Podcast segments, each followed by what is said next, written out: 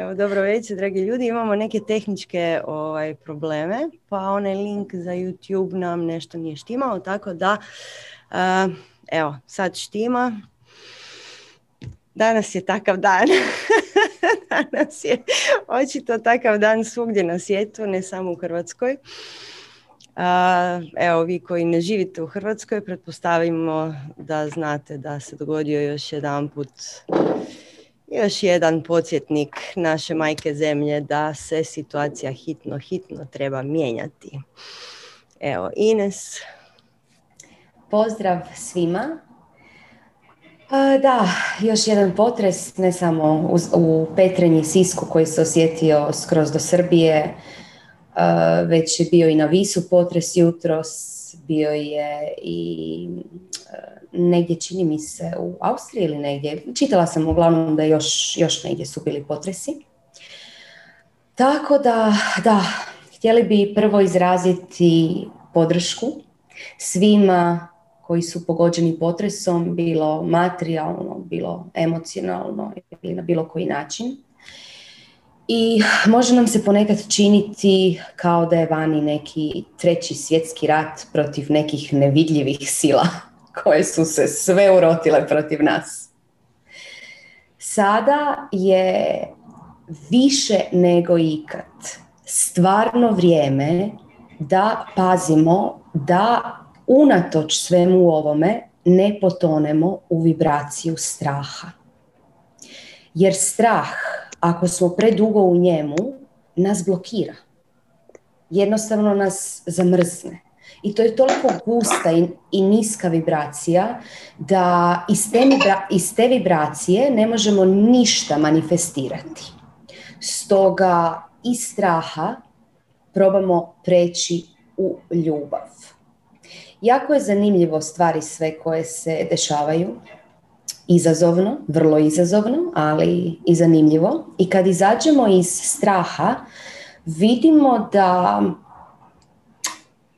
da nešto očito nije u redu, da se svijet kakav znamo raspada. Raspada se već neko vrijeme, raspada se, počelo je to od početka ove godine. I očito način na koji živimo više ne može opstati. I sada je više nego ikad vrijeme da iz sebe otpustimo sve krivnje, sva osuđivanja, sve strahove, sve podjele i ujedinimo se. Ujedinimo se i svjesno gradimo neki novi bolji svijet. Mi nemamo izbora. Nemamo izbora, moramo graditi jer se ovaj svijet raspada. Ne možemo ga više sastaviti. Mi ga pokušavamo sastavljati i onda se on opet raspadne. Znači, jednostavno ne ide. I tu smo da trebamo početi graditi nešto novo, svi zajedno. Eto, Sanja? Pa evo da, ovdje danas je bio jedan zgodan podsjetnik na to da taj princip suradnje, podrške, zahvalnosti, uh, volimo se, poštujmo se, uh, taj jedan princip koji nazivamo ženskim principom, iako on nije nužno vezan za same žene kao spol, nego kao jednu energiju koja je mm, izrazito potrebna u ovom današnjem svijetu. U smislu neke nježnosti, neke međusobne pažnje i podrške. To, je, to nam fali ljudi, to nam fali cijelo vrijeme.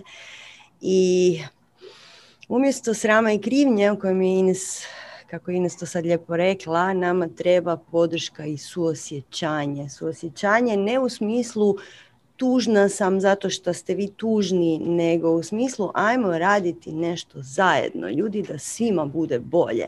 Jer dokle god mi ne radimo skupa, dokle god smo mi samo neki raštrkani pojedinci negdje, neće se ništa kolektivno promijeniti. Jer u kolektivu trenutno, barem našem balkanskom, je strah i meni je jako zanimljivo, ja sam otišla iz Hrvatske pred mjesec dana. Znači, osjećaj te gravitacije na našem ljubljanom Balkanu, to je, to je jedna crna rupetina straha, panike, beznađa, bezvoljnosti da išta napravimo jer ne, ne vidimo razlog zašto i kako i ta cijela panika, potpuna panika. Jedva sam se uspjela iščupati iz toga i doći u, u jedan kolektiv koji ovdje gradi novi svijet. I trebalo mi jedno tri tjedna da uopće prodišem, da, da, da maknem tu gravitaciju naše crne rupe i da shvatim da nije svugdje na svijetu tako. tako da uh, ima nade ljudi. Uh, evo ja se nalazim u jednoj, u jednoj nevjerojatnoj okolini koja stvarno trudi se proširiti svjesnost svugdje naokolo. Trudi se početi raditi sve te stvari koje o kojima svi mi pričamo zadnjih puno, puno, puno godina. Ne? Trudi se izgraditi to novo doba u kojem će poštenje biti temelj bilo kakve suradnje, znači u kojem ne, ne možemo, mi ne možemo više funkcionirati ovako. Tako da evo, volimo se, poštujmo se i kad vam je teško i tamno, znajte da postoje ljudi koji rade na tome da se proizvede to novo doba i uh, evo, Ines i ja u zadnje vrijeme dosta proučavamo neke nove stvari. A, mislim, mi stalno proučavamo stalno razne stvari.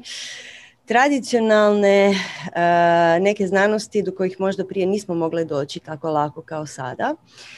I sve tradicionalne, odnosno sve drevne kulture, vrište, vrijeme je da se dogodi rast ženskog principa, jer takozvani muški princip koji gradi sam, koji gleda samo svoju ambiciju, koji samo gleda kako će napraviti nešto na brzinu, šta u ovom konkretnom slučaju će sad zvučat uh, kao da je loše, ali nije, samo nećemo danas imati previše vremena za ulaziti u to. Znači, jedan muški princip je jedna vatrena akcija, sad, odmah, odradimo, bum. Ženski princip je njegovanje, susjećanje, poznavanje sebe, ljubav prema sebi, ljubav prema svemu i ta kolektivna suradnja, briga za okolinu, briga za majku zemlju. Znači harmonija sa našom okolinom je ključna. Ines. Ponekad kad su vremena jako izazovna, a sada jesu, kada nam se čini da su vremena loša, Ponekad nam treba neko ko će doći reći sve je u redu. Sve je u redu. A ko će to drugi biti nego majka? Nedavno sam gledala jednu ženu šaman na jednom predavanju koja je tako lijepo rekla kako još prije desetak godina su šamani diljem svijeta predali palicu ženama ne zato jer su žene bolje od muškaraca ili ženska energija bolja. Nema bolje ili lošije, ima drugačije. A sada kada se svijet raspada, doslovce se raspada, vidimo to, zemlja se trese. Sada kada je posijano taj jedan zametak, ta jedna klica novog doba, treba netko tko će poroditi to novo doba. A tko će bolje to napraviti od žena? od majki. Treba neko ko će odhraniti to novo doba, njegovati tu klicu. I zato nam je princip ženske energije sad jako, jako, jako važan. Ne samo, ne samo u ženama. Princip ženske energije se i kod muškaraca može razviti u smislu, u smislu suradnje, u smislu, u smislu povezanosti. Znači, može se na puno, puno načina izraziti. Eto, Sanja? Pa evo, ja ću iskoristiti ovaj trenutak da vas pozovem na naše naš novi ciklus buđenja boginje. Jer evo kad, ako ne sad, naučimo biti žene. Naučimo, istražimo sebe, nađimo taj trenutak da se stvarno volimo, nađimo taj doticaj sa sobom, nađimo prakse koje će nam pomoći da stvarno, kako je Ines rekla, porodimo prvo sami sebe kako bismo onda mogli poroditi novi svijet. Ines, ćeš ti dodati još nešto? Izuzetno je važno da svaka žena sada, jer pazite, svi mi, i muškarci i žene, koji su sada na ovoj prekretnici, koja će se u budućnosti, ako uspijemo izroditi taj novi svijet, pamtiti kao velika prekretnica. Sve duše, svi ljudi koji su sada ovdje na zemlji, nisu ovdje slučajno. Sve žene koje su sada ovdje, nisu ovdje slučajno. I jako je važno za žene da odbace sve one slike koje je nametnulo društvo, sve one nekakve kutice ženske u kojima živimo zbog medija, zbog društva, zbog okoline i pronađemo pravu žensku snagu koja se skriva u nježnosti. To je snaga koja kao voda kad polagano dubi kamen. Ona je nezaustavljiva. Naći snagu u nježnosti, naći snagu u svome pravom ja, postati cjelovita žena koja doprinosi svijetu. To je ono što se traži i zato vas od srca pozivamo da radite na sebi, možete se pridružiti našem buđenju boginje koji je vrlo intenzivan seminar koji će vam svašta, svašta otkriti i u kojem ćete pa ako ne pronaći, mi mislimo da ćete pronaći, ali sad nećemo govoriti, a sigurno ćete pronaći. Međutim, barem ćete osjetiti, osjetit ćete tu povezanost sa drugim ženama i osjetit ćete tu cjelovitost koju žena ima u sebi. I samo takva žena može biti uistinu snažna i uistinu podizati novi svijet. Sanja? Ah, pa evo, obećali smo a, podijeliti neka mjesta na našem buđenju boginja. Naime, svaki zemljotres, svaki zemljotres dolese neke nove stvari u, naše živote, pa evo tako i sad. Svaki zemljotres nas sve potrese, tako da evo pozivat, pozvat ćemo pet žena koje se žele pridružiti našem buđenju boginje i doista probuditi tu svoju ženu u sebi, da nam se pridruže besplatno i uh, odlučile smo da ćemo to odraditi 1.1.2021. kad završi ova čudnovata transformativna godina za koju mnogi kažu da je prokleta, da je ovakva, da je onakva, ali zapravo nije ljudi, nije. Znači sve ovo što se zbiva je ujedno i prekrasno, jer ovo što je sada Ines rekla, mi moramo probuditi u sebi ono što mi prirodno jesmo. Čovjek je nevjerojatan spoj svakakvih znanja, energija, mudrosti, iskustava, svega.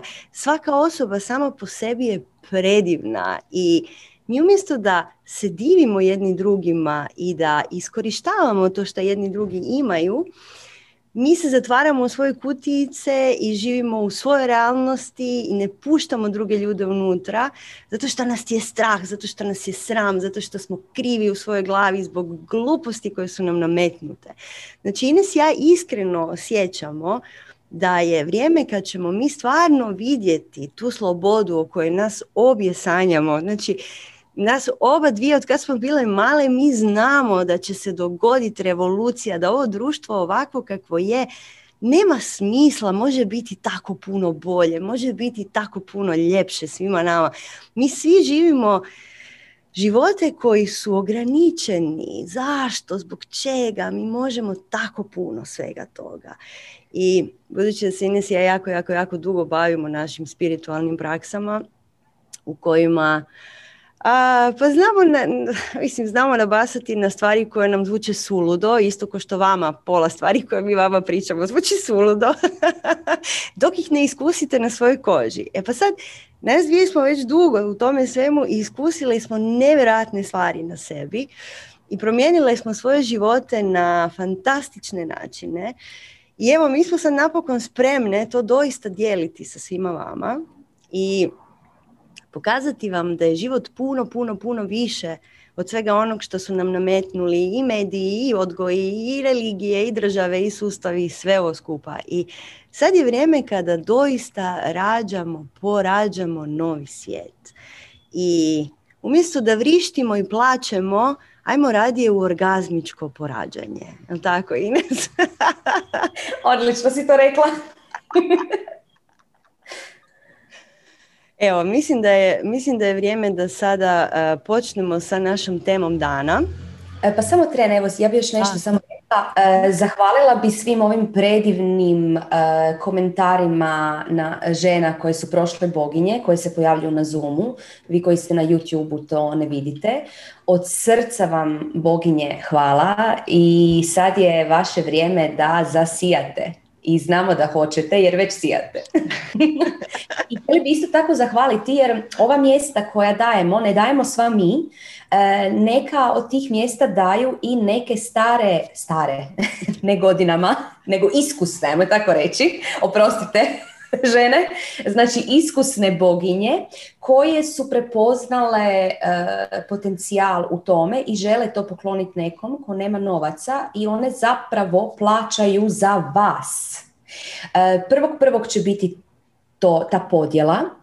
Uh, I jako je važno da svi oni koji, koji se prijave, obično mi svi Balkanci pohrlimo kad je nešto besplatno, uh, želimo samo napomenuti da svi koji se žele prijaviti za ovih pet slobodnih mjesta, da molimo da su to ljudi koji stvarno nemaju financijsku mogućnost za sudjelovanje, znači nemojte uzimati mjesta nekome samo zato jer volite dobivati stvari besplatno. Okay? Znači stvarno ako osjećate da nemate to financijsku mogućnost sudjelovati, onda se prijavite i ako osjećate da ćete to raditi sa svim srcem. Znači nemojte se prijaviti i onda a joj moram raditi neke prakse, ja rađe ne bi, meni se ne da. Ne, nemojte se onda prijaviti, ok? Stvarno ostavite ta mjesta nekome ko nema mogućnosti, a ima goruću želju za promjenom sebe i za promjenom svijeta. Eto, sad dosta od Ne, sad sam ja vidjela komentare na zube, evo, rasplakat ćete nas. evo, hvala, hvala svim ženama divnim koje su s nama već ovo iskustvo prošle. I hvala svima vama koji ćete tek to s nama proći i vjerujemo da ćete onda i vi imati ovakve komentare. No, anyway, mi, smo, mi se danas bavimo uh, nastavkom naše teme od prošlog tjedna. Nazvali smo to gledalce ogledalce. A kako stvari stoje, može bitno ćemo imati još jedan nastavak. To je dobro.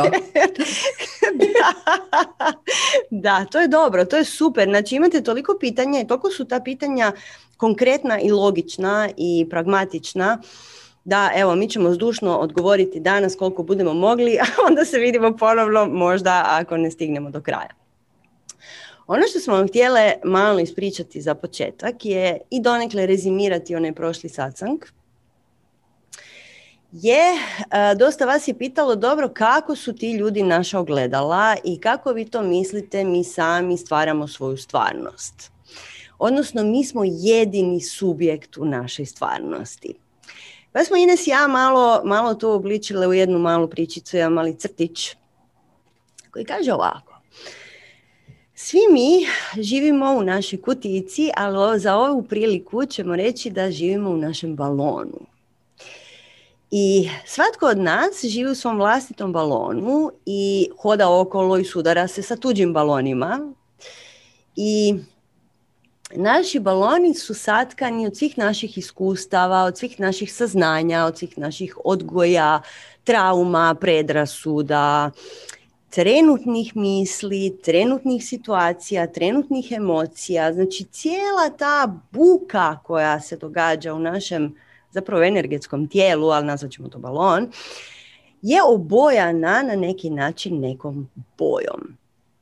I svaki od tih balona ima svoj set pravila. Na primjer, u mojem balonu ljudi koji ganjaju samo novce i uopće ne razmišljaju o svojoj vlastitoj sreći, pa za mene trebaju pomoć. U mojem balonu žena koja puno trepće okicama manipulira drugim ljudima. U mojem balonu, kako ono bilo neki dan, u mojem balonu ljudi koji se tetoviraju po licu nisu normalni. Ono.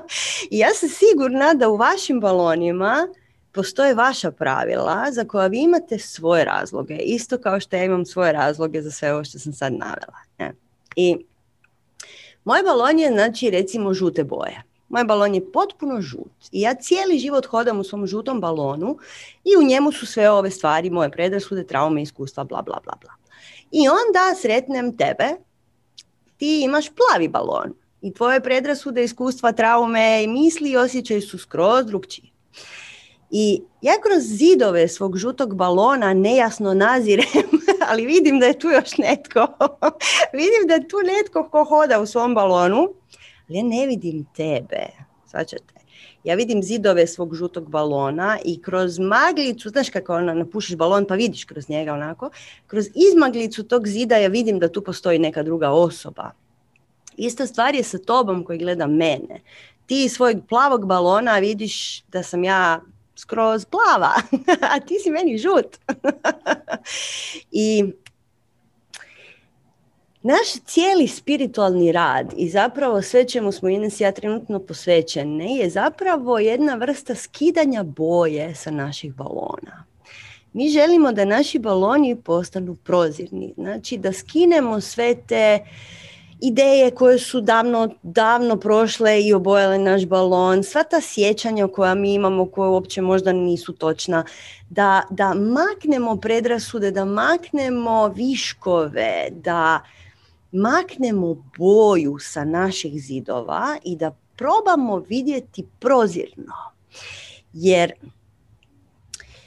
dokle god smo mi, a uvijek smo u balonu koji je obojan na neki način, sve osobe, osobe koje mi vidimo, mi zapravo vidimo te odraze kroz naše zidove. I a, svi ti odrazi i svi ti, sve to što mi vidimo kroz naše zidove nama zapravo služi da upoznamo i shvatimo kakav je naš balon, koje je boje moj balon. Jer ja nemam pojma zapravo koje je moj, moj balon. Meni se čini da je to normalno.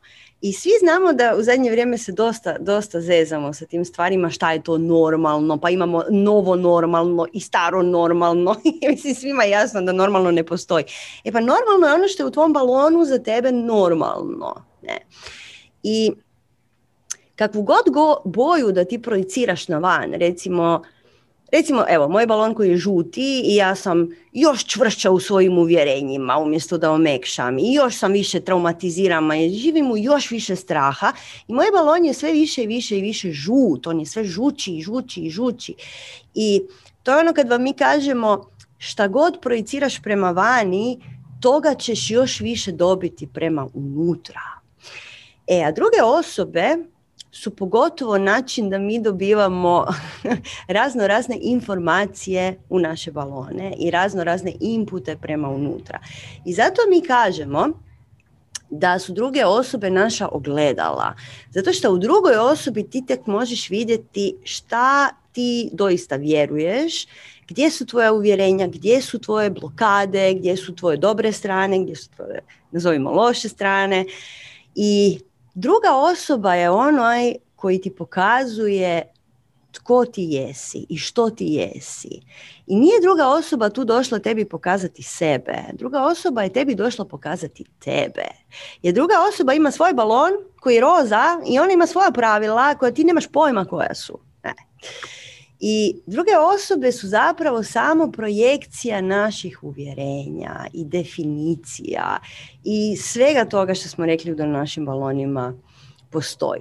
E sad, Ines ja ćemo vas izazivati uvijek u svim našim radovima, u svim našim školama da vidite šta dobivate iz tog odnosa, jer to je jedino što je bitno. Jer kao što je Ines lijepo rekla zadnji put, kreaciju ne zanima koju u pravu ni koju u krivu. Kreaciju ne zanima ništa od toga. Zanima mene šta ja jesam. Ja sam ona koja otkriva sebe i onda sebe popravlja. Jer jedino rad na sebi, koji je by the way brutalno zabavan proces, i ja znam da puno puta mi znamo čuti, joj to je teško i ko bi to i vama treba cijeli dan za to. Ma ljudi, to je zabavno. Mi smo svi došli tu se igrat i gledat kako smo svi sija.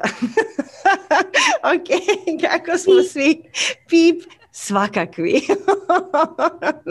I šta nas je sve u životima dotaknulo i šta nas je rasturilo. Mi zapravo ni ne znamo šta nas je izgradilo, ni šta nas je razbilo. Mi nemamo pojma kakvi smo dok ne počnemo kopati po sebi. I to je jako, jako, jako zabavno. To nije ništa teško. I dok kopamo po sebi, svačamo da a, znači svi drugi ljudi isto kao i okolnosti, znači ista stvar koji je okolnosti. Okolnosti su tu da ti pokažu kako ti projiciraš svoj, kako ti šta ti projiciraš prema vani. Uvijek, uvijek pokazuju tebe i ti si onaj koji radi za sebe, na sebi. I ako želiš harmoniju sa drugim ljudima, ako želiš harmoniju u svom balonu, radiš na sebi i vidiš harmoniju svugdje drugdje. Tako da, evo, mi ćemo vas danas, kao i svaki put u svim našim satsazima, seminarima, intenzivima, školovanjima pozvati da istražite same sebe. Ines. Pa evo ja ću se kratko nadovezati prije nego što krenemo na pitanja. Mi zapravo ne možemo percipirati druge ljude kakve, kakvi oni uistinu jesu. Sve dok smo u tom svom balonu koji se sastoji od samonametnutih uvjetovanja, sistem, sistema uvjerenja, e, misli, iskustava, raznih emocija zablokiranih, sve to stvara određenu boju i mi nikad ne možemo vidjeti uistinu kakva osoba jest, već ju vidimo kroz te naše naočale, kroz taj naš balon. Daću vam recimo jedan primjer.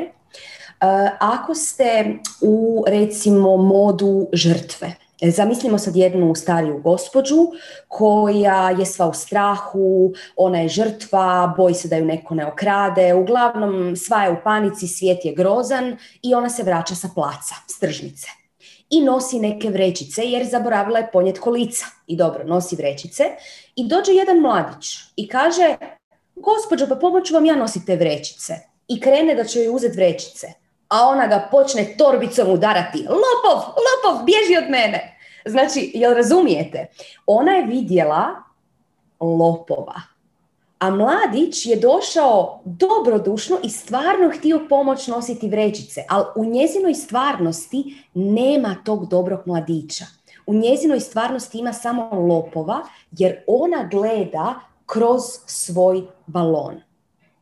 I sad to je ovako jedna malo kao smiješna pričica, ali to nam se svima stalno, stalno događa.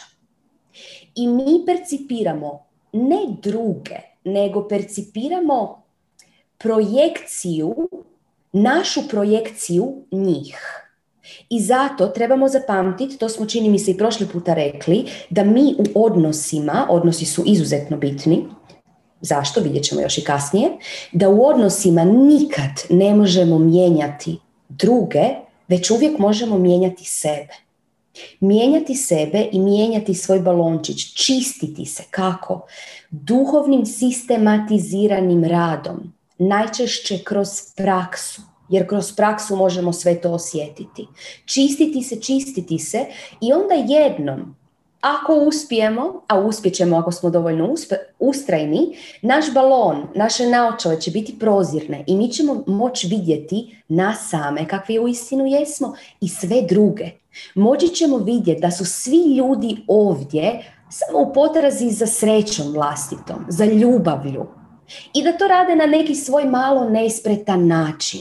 I nećemo nikom moći zamjeriti. Neće nas ljudi moći naljutiti. Neće nas moći naživcirati. Tek tada se možemo u istinu udružiti jedni sa drugima i tek tada kada se sve te različitosti, a svi smo mi ista svjesnost, samo različito zapakirana, ajmo to tako reći.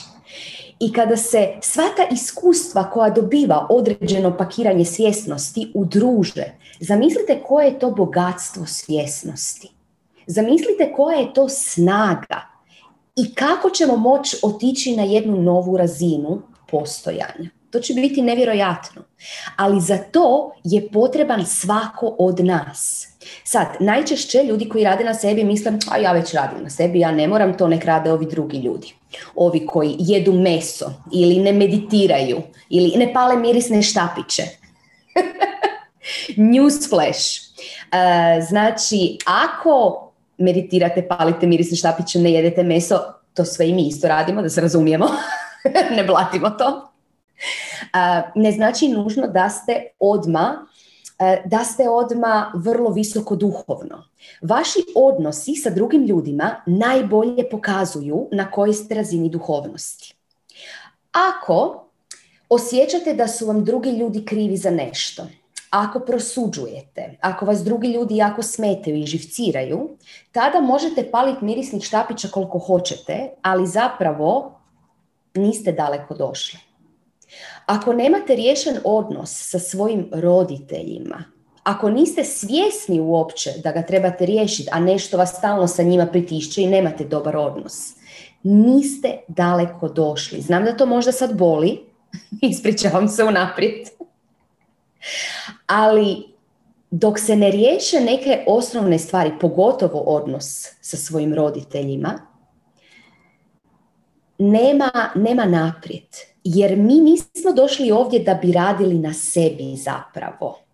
Jesmo, došli smo ovdje da bi radili na sebi, ali ne zato da bi mi bili super, a svi ostali su loše. I svi ostali su, sami su si krivi jer oni ne rade na sebi. Ne, to nije pristup. Mi ovdje trebamo u sebi probuditi takvo svjetlo koje kada se širi će dotaknuti sva ona svjetla zatrpana sa ratnim smećem u srcima svih ljudi. Duhovna osoba koja radi na sebi je ona osoba koja svako mjesto i svaku osobu koju dotakne ostavi boljom osobom. Ok. Sanja. Wow, ovo si sad tako lijepo poentirala. Pa da, evo, ja ću samo, samo dodat, znači postoji vam ona genijalna toleva izraka, ako misliš da si prosvjetljen, odi tjedan dana kod svojih roditelja. Na, nju smo se puno puta smijali, ali činjenica je da ako to stvarno možeš i ako ti to bude ok, da stvarno jesi na nekoj stepenici razvoja koja je već pa evo, zadivljujuća. Ne? Jer, kako, kako Sergio jutro lijepo rekao, kaže, lako je sam sebi biti prosvjetljen ako kod tebe nema drugih ljudi. Tako da, evo. a kako su drugi ljudi naše, naše, naše svjetlo ili naš mrak? Evo danas ćemo vidjeti sa sljedećim pitanjima. Evo danas počinjemo sa jednim pitanjem koje je vezano za poslovne odnose. Zadnji put je bilo uglavnom nekih privatnjaka, ali kao i prošli put ja ću vam napomenuti ponovno, a to je svaki od ovih odgovora se odnosi na sve. Znači svaki naš odnos, bio da je on na poslu ili bio da je on bilo kakav drugačije, je ista stvar. Tvoje ogledalo kroz tvoje zidove tvog balona. Evo, kaže pitanje. Zanima me moj odnos sa šefovima na poslu. U posljednjih nekoliko godina promijenila sam nekoliko firmi jer radim po zamjenama. Ponavlja mi se kliše da su šefovi neugodni prema meni, egoistično mi nameću svoju superiornost, većina komunikacije su kritike i ukazivanje na greške. Moj rad i zalaganje se ne cijeni, až manje moja ljubaznost i pristojnost. Čemu je moj problem, dragi lastane? lastavice. mi smo postale lastavice. Pa evo, prvo što ćemo vam na ovo reći je ah, obično kad ne radiš svoj posao, onaj za koji si stvoren, onaj za koji stvarno njeguješ strast unutar sebe, kreacija te dobro ispraši. I po, samim, po samom ovom pitanju u kojem kažeš stalno si na zamjenama, znači loptaš se s jedne strane na drugu stranu, nema stalnosti, nema stabilnosti. I dokle god nema stabilnosti, nema ni povjerenja u sebe. Dokle god nema stabilnosti, nema sigurnosti u sebe.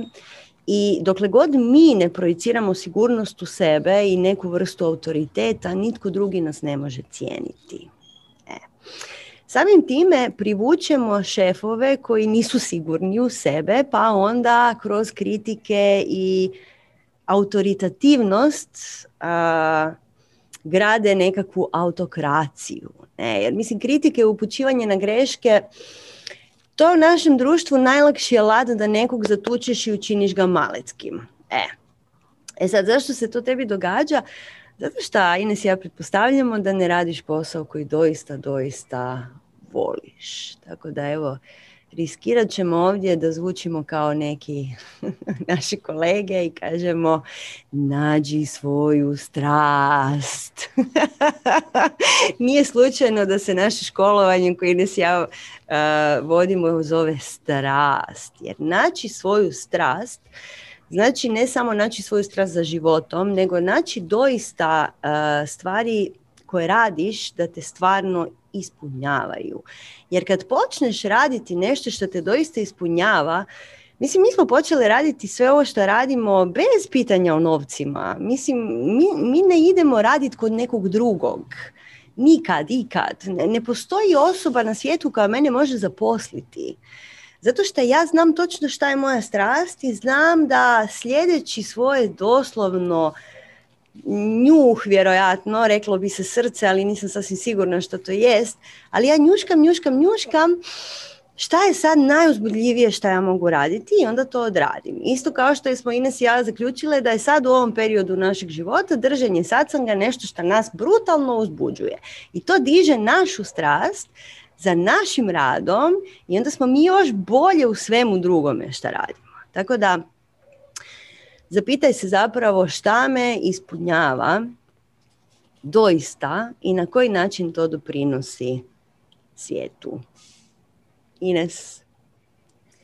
Da, kada nas posao ovako lupa, šefovi ili ljudi s kojima radimo, stalno smo po zamjenama, definitivno ti želite ukazati na nešto. Definitivno ti to ukazuje da tu nešto nije za tebe da li možda cijela, cijeli taj smjer posla koji radiš, cijelo tvoje zanimanje, ili možda način na koji to zanimanje pokušavaš provesti u stvarnost. Znači možda, možda taj posao koji bi ti htjela raditi je ok, ali ne na taj način, ne pod drugima, možda bi trebala nešto svoje pokrenuti, nikad ne znaš. Znači dobro, to samo ti možeš na to ti mi ne možemo odgovoriti, pogotovo ne ovako preko par rečenica pitanja. Ali definitivno se zapitaj da li je to moja strast.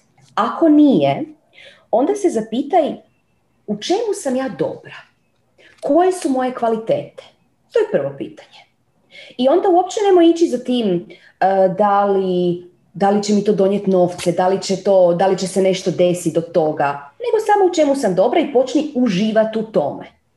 I onda se pitaj da li me to ispunjava, to u čemu sam ja dobra. Možda recimo ja sad izvrsno igram šah, ali mi je dosadno igrati šah. Onda to očito nije moja strast, užite. Znači, nešto u čemu sam dobra, nešto što me ispunjava i da li to usrećuje ne samo mene, ako me ispunjava, da li to donosi dobrobit mojoj okolini, mojoj obitelji i da li to doprinosi svijetu. Ako uspiješ pronaći odgovore na sva ova pitanja, moći ćeš pronaći svoju strast. Nije, nije nužno da na sva pitanja dobiješ odgovor sada. Za početak dovoljno da pronađeš nešto što te ispunjava nešto što stvarno, stvarno strastveno voliš raditi i kreneš u to, reklo bi se, bezglavo. Jer glava će nam samo, nije, nije, ti nisi dovoljno dobra, nije, nije, od toga se ne može živjeti, pusti to. Baci se u to raširenih ruku, kolasta. Postoji onaj memo koji stalno se vrti po fejsu i po raznim društvenim mrežama koji kaže što ako padnem? A onda druga osoba kaže da, a što ako poletiš? Nećeš znat dok se ne baciš. Pa eto, baci se. I pad je let. Sjećaš se toga. E.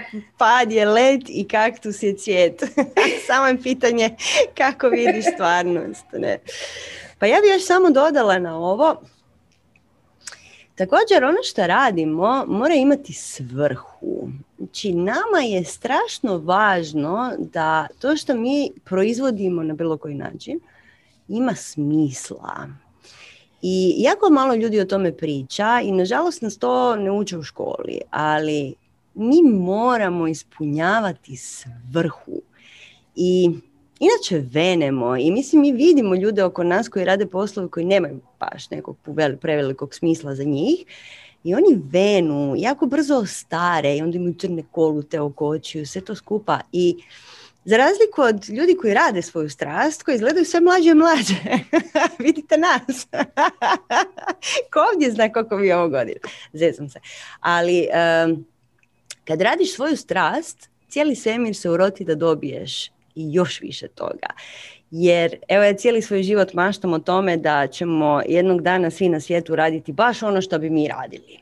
I onda mi dođu ljudi da kažu ajme Sanja kako si ti bedasta i naivna i ako pustiš ljude na miru da rade ono što hoće, onda oni neće raditi ništa. Ja svaki put kažem, ali odakle vam ta ideja ljudi? Mislim, ja znam da je to potpuno nemoguće. Kad ljudima daš slobodu i slobodno vrijeme, u jednom trenutku će prestat gledat Netflix i napušavat se i počet će raditi ono što im je najveći užitak. I zamislite da svih nas, ih 7-8 milijardi ljudi koliko već postoji, radi ono što im je stvarno strast. Koliko sretan bi bio ovaj svijet? Hm? Ok, evo tu ću stati. ja ću još nešto sitno, sitno reći samo na tu temu. Znači, pronaći svoju strast je dužnost svakog od nas jer kad nađemo, kao prvo, još davno, davno sam čula jednog učitelja kako priča da ako ti je univerzum ili Bog ili kako god želiš reći, dao neke kvalitete, a ti ih ne njeguješ, da je to svetogrđe spram života. I to je stvarno, stvarno u pravu.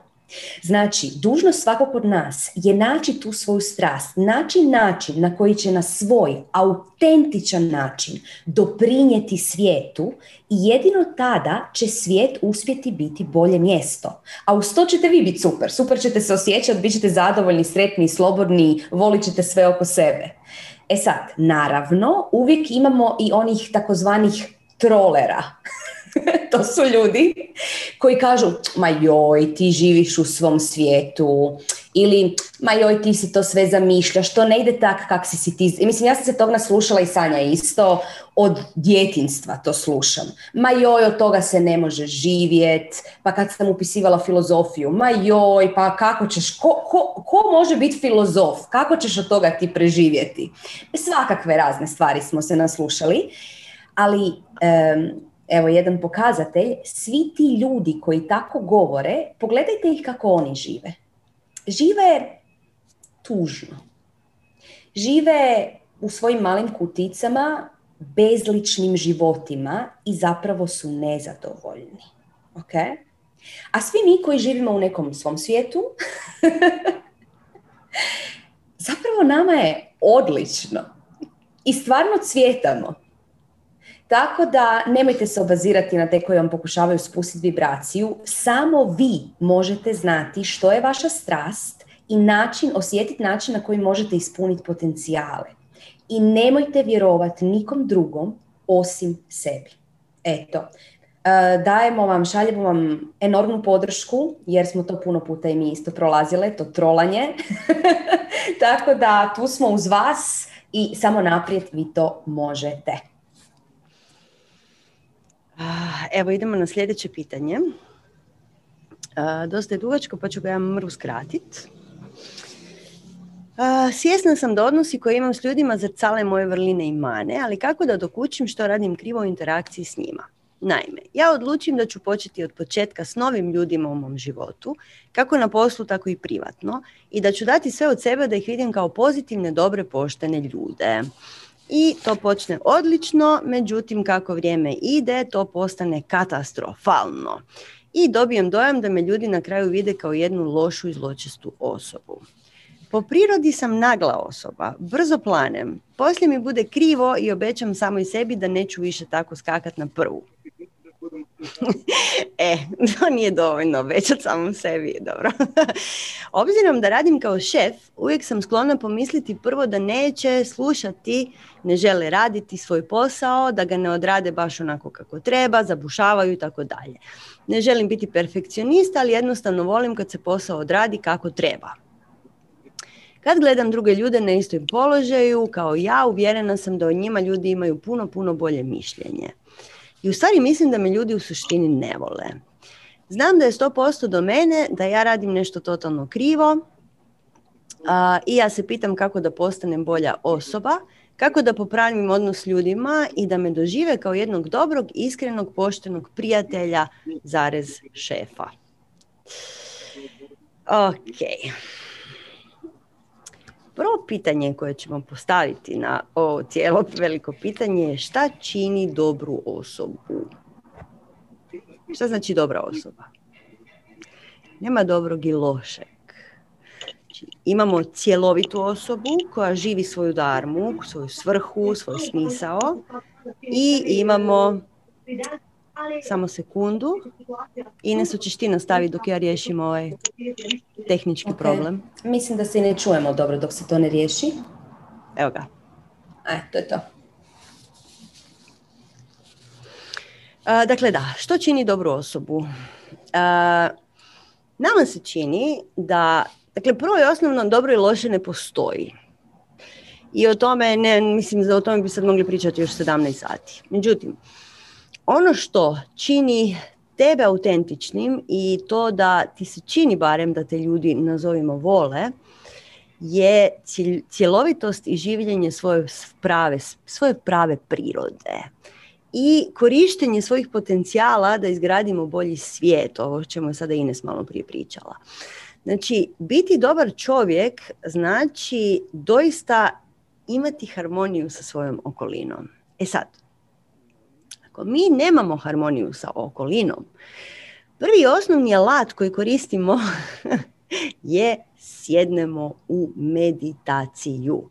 Sad će nam se pola ljudi odjaviti. znači, prvo i osnovno, znači kad god imate ovakav problem, a ja vjerujem da mnogi od vas imaju i mi smo imali slične probleme i sve je to u redu. Znači, prvo i osnovno, Kažeš, ja sam, kako je rekla, po prirodi sam nagla osoba. Ljudi moji, po prirodi sam ja tvrdoglav. Joj, ja sam po prirodi crvenokosa. Joj, ja sam po prirodi pjegava. Mislim, šta to znači? uzmi farbu i ofarbaj se. Ono, uzmi puder i prekri te pjega ako ti smetaju. Znači, ne postoji definicija po prirodi sam nagla osoba, nego si živčana ženo mislim, žao mi je, malo ponekad, ponekad ovak iskoči to, ali, znači, živčana si, zašto si živčana? Prestani biti živčana, nema brzo planem. Brzo planem nije karakterna osobina, brzo planem je tvoja odluka. Hm?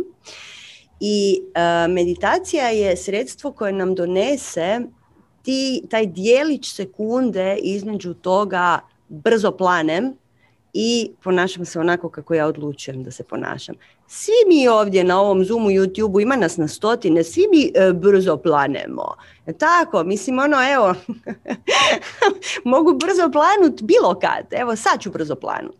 Znači, to je pitanje moje odluke, to nije pitanje drugih ljudi pogotovo, to je pitanje ja sam odlučila brzo planut, ja sam odlučila izgledat živčano, ljuto, ja sam odlučila agresijom dobit da me ljudi poštuju, cijene i vole. Vidite i samih riječi koje smo tu izabrali da to neće ići. Hmm?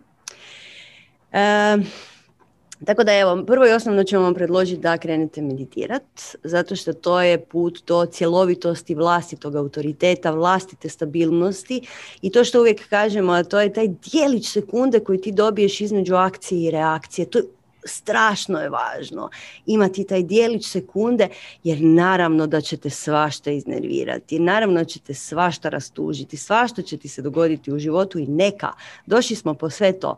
Međutim, mi sebe moramo trenirati da živimo svjesno i to je naš posao prvi. Živjeti svjesno i um, kad počnete meditirati, drugi ljudi to osjete. Drugi ljudi osjete da vi imate taj dijelić sekunde koji zapravo kao da poklanjate njima. zapravo poklanjate sebi, jer vi ste oni koji nećete planuti i vi ste oni koji nećete doći doma ludi zato što na poslu su vas iznervirali. Nisu vas iznervirali, nego ste si vi dozvolili nemanje trenutka u kojem ćete razmisliti šta je moja željena akcija u ovom trenutku. Ines. Da, ponekad lako planemo i mislimo da je to naša prava priroda. Iako, kao što je Sanja rekla, to je vrlo, vrlo važno za razumjeti, zato ću još malo dublje ući u to objašnjenje. To je naša odluka. Međutim, ako ste sad jedni od onih koji, ma ne, to nije moja odluka, ja planem, ja to ne mogu odlučiti. Znači, ako vam to prolazi u glavu, onda vrlo E, vrlo lako da je ta odluka kod vas nesvjesna. Zašto? Svi mi imamo u sebi, sjetite se onog balona, imamo, ajmo reći, neke stare zablokirane energije. Ajmo ih nazvat ranama, jer to jesu energetske rane. I sve dok mi nismo te rane iscijelili, mi smo nepotpuni. Znači, kao da imamo rupe u sebi. Izgledamo kao jedan švicarski sir. znači, imamo rupe u sebi i pokušavamo, osjećamo da smo nepotpuni i onda pokušavamo izvana naći tu potpunost. I onda imamo razna očekivanja kako bi se ljudi trebali ponašati da se mi osjećamo potpuno. Međutim, ne možemo mi sa nečim izvana popuniti naše rupe, već možemo jedino otpustiti tu tamu i napuniti ju sa svjetlošću.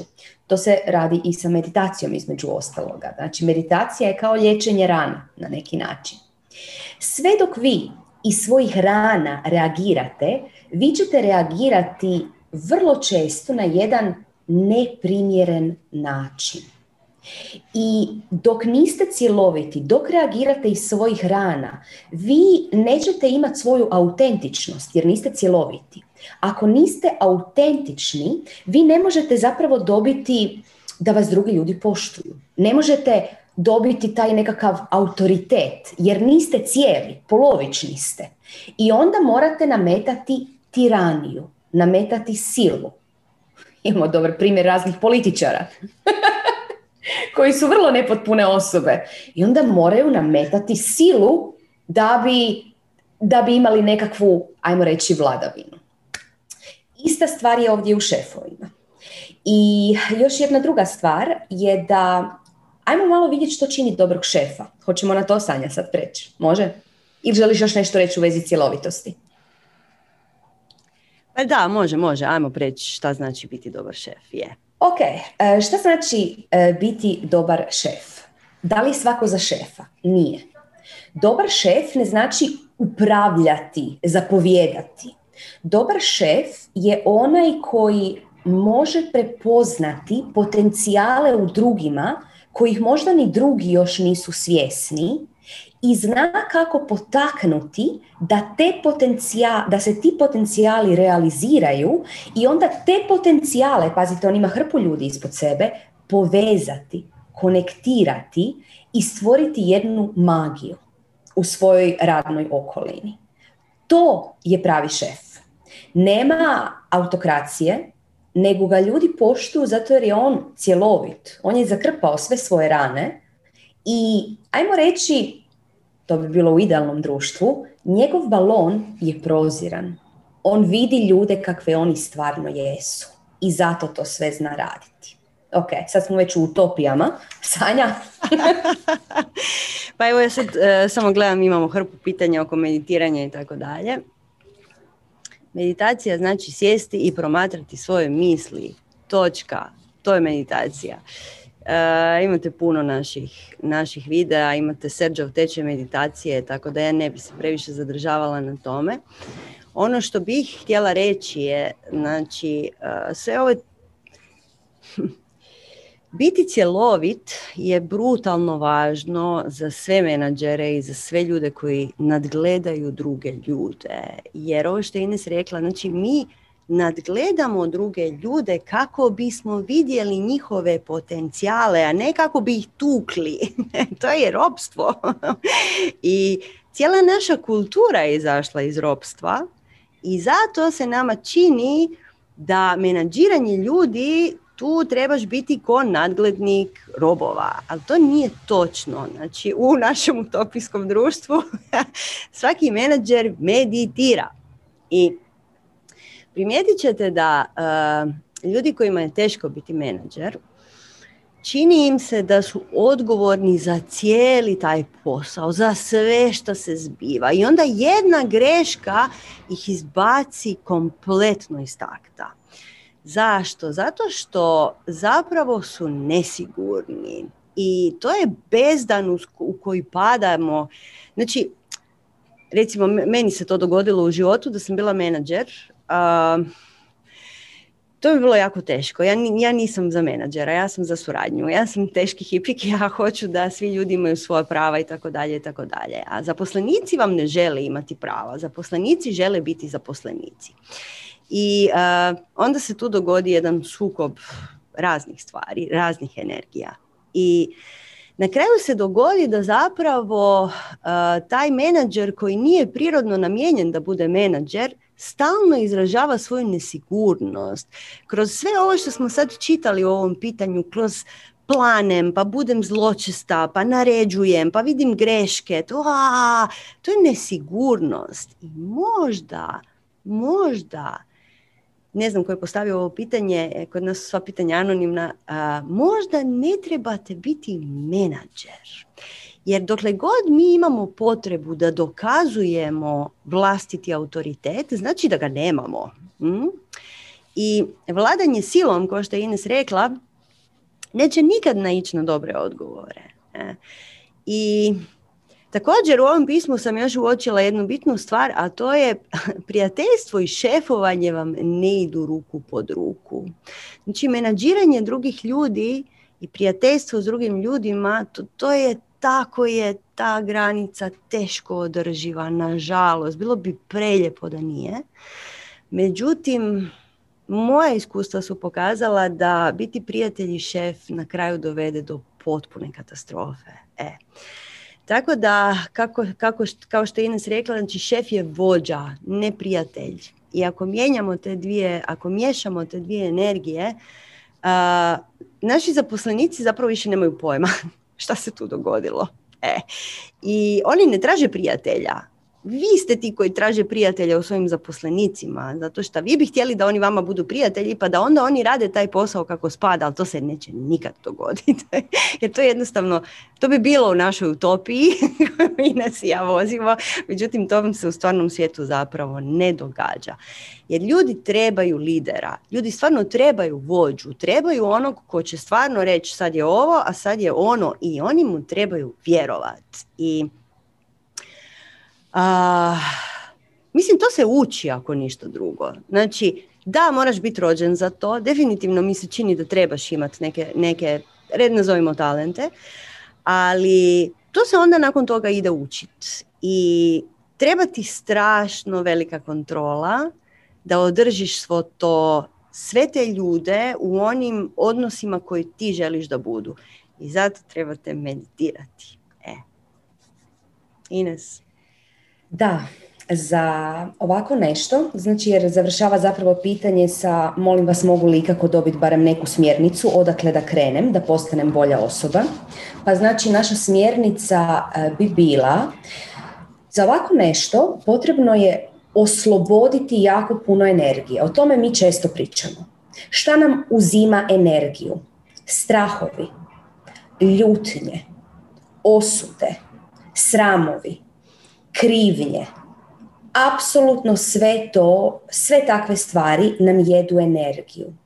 Znači, smjernica bi bila krenuti na jedan sistematizirani duhovni put gdje ćeš zapravo prvo iscijeliti sebe, putem dok ćeš iscijeljivati sebe, ćeš uviđati koji su tvoji potencijali, koja su tvoja blaga, jer ti ne možeš vidjeti potencijale u drugima ako nisi otkrila i ostvarila svoje potencijale. Kako ćeš ti voditi druge ljude da otkrivaju i ostvaruju svoje potencijale, što trebaš raditi kao šef, ako to nisi sama sa sobom napravila? A da bi to sama sa sobom napravila, prvo trebaš osloboditi energiju, znači otpustiti sve te tamne stvari u sebi. Eto, tu da meditacija, ali samo meditacija nije dovoljna. Tu treba ići sa svih sa svih strana, sa svih polja. E, prehrana, kretanje, e, boravak u prirodi, e, duhovni rad kroz praksu, meditacija, disanje, mislim svašta tu, sa svih strana.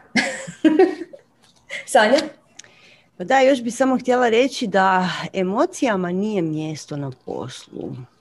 I to je jedna fraza koju mi kao znamo ko fol. Međutim, zapravo na kraju svega mi stalno šoramo naše emocije posvuda. Ne? I sve ovo što je Ines sada rekla zapravo nas vodi do toga da možemo, pa nazovimo, upravljati svojim emocijama. I dokle god to ne napravimo, ne možemo imati niti autoritet, niti možemo znati šta je potrebno drugim ljudima. biti šef znači maknuti sebe iz slike. Hm? I nisu svi za šefa. I to je skroz ok. Znači, samo u našem društvu je to potencirano. Joj, ti moraš biti bitan, ti moraš biti šef. Ma ne moraš. Možeš biti totalno slobodan od svih tih stvari. Ne trebaju ti uopće te težine. Znači, biti šef je teško. to nije uopće jednostavno. Ti, ti stalno plešeš na nekoj, na nekoj vrlo tankoj niti. Ne? I ono što je bitno je zapitati se šta mene čini sretnim. I opet to, nisu nas to učili u školi, a trebali su ne budi šef, ako ikako možeš, nego čovječe šta te čini sretnim. Evo u mojem susjedstvu ima jedna žena koja plete uh, ove pletene ljuljačke. E, kako je sretna. Ja njoj blago zavidim, svaki dan prođem pored nje blago je zavidim. Ona plete u svim bojama te ljuljačke i super joj je. Tako da, evo, um, moj, naš savjet će tu biti šta vas čini sretnima ljudi. Nemojte nasjedat propagandi. Stvarno više nema smisla. E, stvar, već smo već smo shvatili da propaganda nema, nema svrhu. ok, ja mislim da je vrijeme za novo pitanje. Ines, hoćeš ti? Je, novo pitanje. E, kratko je pa ćemo ga pročitati. Imam jedno pitanje koje me muči jako sam se razočarala u jednu osobu, pa se pitam da li sam se ja to jako razočarala u sebe. Sve mi se više čini da je tako. Vjerujem da ćete i vi to potvrditi, samo što sad. Ovo zapravo se jako, jako veže na ovo prvo, jer zapravo opet govorimo o cjelovitosti. Ako ste vi puni svojih rana, ako imate te rupe razne u sebi, a rupe su, ajmo reći, tamna mjesta gdje nema svjetla, vi osjećate da vama nešto nedostaje. I onda to nešto pokušavate uporno pronaći u drugima. Recimo, u sebi nemate ljubavi i tražite ljubav vani. Da li ćete vani uspjeti naći ljubav ako je nemate u sebi? Teško, nikako, nemoguće. Jer da bi se ljubav našla, dvije osobe koje u sebi imaju ljubav, tu se onda desi jedna eksplozija, implozija, jedna konekcija. A kada se nađu dvije osobe koje u sebi nemaju ljubav, istinsku, bezuvjetnu ljubav, tada se dvije crne rupe susretnu i jednostavno, to Ošo ima jako dobru e, metaforu, kaže, mi smo kao prosjaci, stalno nam nešto fali, stalno nam nešto fali i nismo cjeloviti. I onda kao takvi prosjaci idemo u okolo po svijetu i tražimo to od drugih. A drugi su isto kao prosjaci, isto im fali nešto i oni ne, traže nešto drugo od nas. I onda ta dva prosjaka jedan od drugog traže nešto što im ni ovaj prvi ni ovaj drugi ne mogu dati i onda se ljute na druge. Razočarani su zato jer im taj netko drugi to nije mogao dati. Razumijete?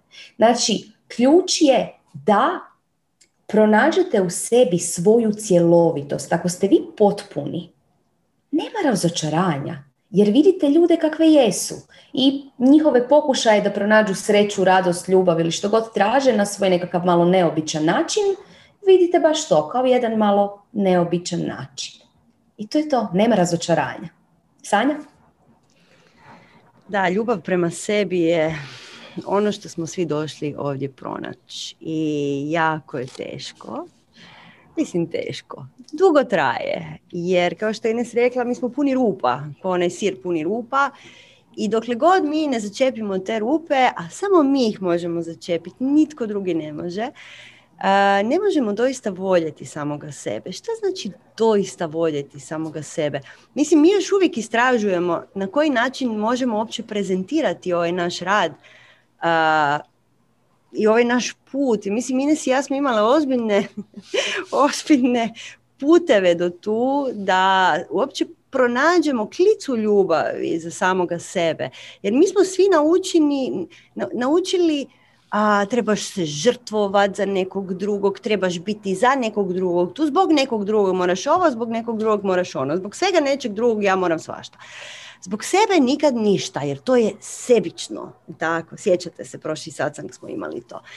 Znači, Razviti ljubav za samoga sebe, dati sebi malo vremena, dati sebi malo pažnje i dati sebi dozvolu da radiš doista ono što te čini sretnim. I ako to znači otkantat sve i otići na drugu stranu svijeta učit magiju, napravi to. To će ti dati strašno puno ljubavi. Također, pleši svaki dan, meditiraj svaki dan, jedi ono što voliš, nemojte se toliko brinuti o toj debljini. Ljudi, to je takav marketing. Ono, da. E, daj si sve što ti se čini da ćeš uživati u tome. Kupi si to nešto što želiš. Kroz to, kroz sitne male korake ćete dobiti i ljubav za sebe. I kad bismo svi na svijetu imali ljubav za sebe, ovaj svijet bi bio prekrasan. Međutim, to je ono što smo došli naučiti to je ono, to je cijeli posao koji mi moramo odraditi. Početi se doista voljeti. I ono što je jako važno, mi kad kažemo te velike ciljeve, o, moraš se početi voljeti, o, trebaš realizirati svoje potencijale, svoje svrhe, tralalala, sve to zvuči jako veliko. Znači, kako mi podučavamo ljude u našim školama, korak po korak. Hm? Znači sutra, e, super mi je bilo, evo, mrv, mrv, ovo čak nije ni digresija, nego neki dan sam bila na jednom od svojih edukacija i kaže žena onako usput, mislim imali smo edukaciju cijeli dan, ono sedam sati, usput kaže, znate šta, evo sad ćemo odlučiti čega ćemo se odreći sljedećih 90 dana i šta ćemo uvesti u svoju svakodnevicu sljedećih 90 dana. Evo sad, evo zapišite si pa ćemo nastaviti. Mislim, vo, čekaj, stop, stari. Znači, 90 dana uvedeš, 5 minuta ću sjediti i disat. 5 minuta ću promatrati, poklonit ću sebi 5 minuta sljedećih 90 dana da sjedim i dišem. Ili, kao što u našim boginjama radimo, pokloniš si svaki dan da pola sata plešeš. Pola sata svaki dan pleši. I to je poklon samome sebi i tvoja duša to osjeća. Cijelo tvoje biće osjeća kako si ti sebi dao nešto tako fino. I onda se počneš voljeti. Hm? Tako da evo, mi ćemo usred ovog satsanga dati svima vama praksu, iznenadla praksa, sljedećih 90 dana šta ćete napraviti za sebe? Um, pet minuta dnevno, ne mora biti pola sata. Mhm. Ines? Odlična praksa, hvala Sanja. Možete razmisliti o samo da sjednete, osjetite srce i osjetite ljubav prema bilo čemu, bilo komu. Može biti vaš pas, može biti vaša biljka, može biti mama, tata, sin, dijete, kogod, kogod. Samo osjetite tu ljubav i raširite ju po cijelom, cijelom tijelu i tako samo pet minuta budite u tome. To je nevjerojatno moćna praksa na svim razinama već samo jedan prijedlog, naravno da berite što god hoćete, ali neka to bude nešto u čemu uistinu uživate. Ok, sad kad smo već kod sinova, možemo ići na sljedeće pitanje. E, ja ću ga ukratko prepričat jer je malo duže. Sanja time nadopuni ako će trebat me nadopuniti u pitanju. Znači radi se o, e, mama je poslala pitanje o svome sinu. Sin ima 25 godina, ne radi, živi kod nje. Znači kako je rekao, drži joj se za suknju, tako je ona to napisala. Uh, igra igrice po cijeli dan, vrlo je neaktivan, ajmo reći. E, nedavno je i ozlijedio koljeno, pa ne može sad, to, to je isprika, znači izmanifestirao si je zapravo ispriku da ne može ništa raditi, ozlijedio je koljeno. E, također, e, nedavno je izjavio da osjeća da je u depresiji i uglavnom ona ga uzdržava cijelo vrijeme, međutim osjeća da to uzdržavanje njega nije dobro za njega i ne zna da li da ga izbaci van i pusti ga na milost i nemilost svijetu ili šta je najbolje za njega da napravi. Eto, pa na to ćemo pokušati odgovoriti. Sanja? Hmm. Pa dosta je teško odgovarati na pitanja koja roditelji i djeca, to su karmički odnosi. Znači, to su kompleksni odnosi koji imaju svoja pravila, imaju svoje definicije koje samo vi možete znati. I ovo kako mi vidimo tu osobu koje piše njegova majka, dakle to je osoba koja ima sve izgovore da ne živi. I mislim sad do 25 godina mi smo odrasli ljudi i ponekad nam treba poticaj, ponekad nam stvarno treba poticaj da izletimo iz svoje zone ugode i počnemo raditi nešto na sebi. Svaka situacija je dosta različita, tako da teško, teško možemo mi odgovoriti na takvo kompleksno pitanje nakon par redaka teksta. međutim, činjenica je da su naša djeca opet naše ogledalo, da su naši roditelji opet naše ogledalo i da su naši roditelji tu, kako Ines ja volimo reći, kako bi nas traumatizirali.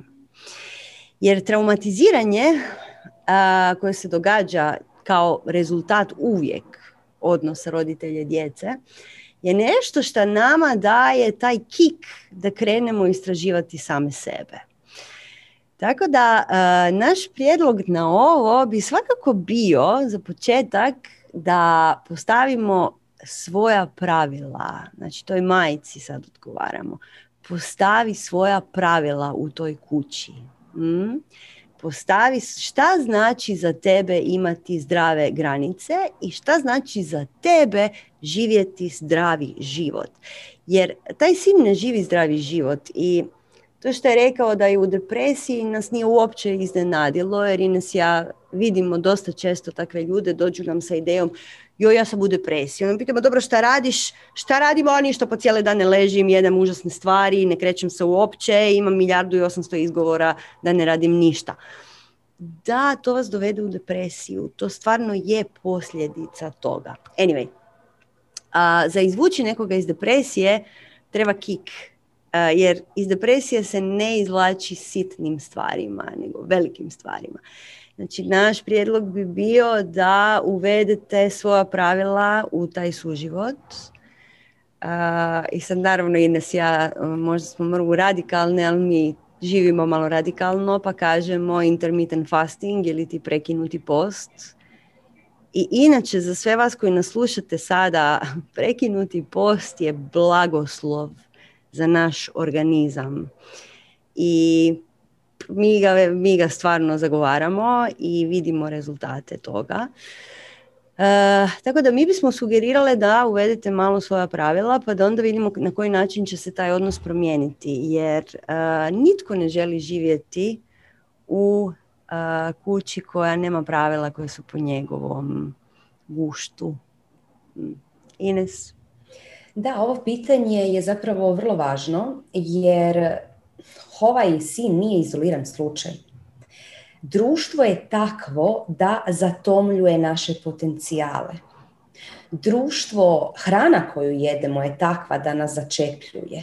I zapravo mi sve više i više imamo ok, i izgubljenih odraslih ljudi koji ne znaju koja je njihova strast, koji su njihovi potencijali, ali nažalost i izgubljenih mladih ljudi. Pazite, 25 godina, to je na vrhuncu svoje životne snage čovjek.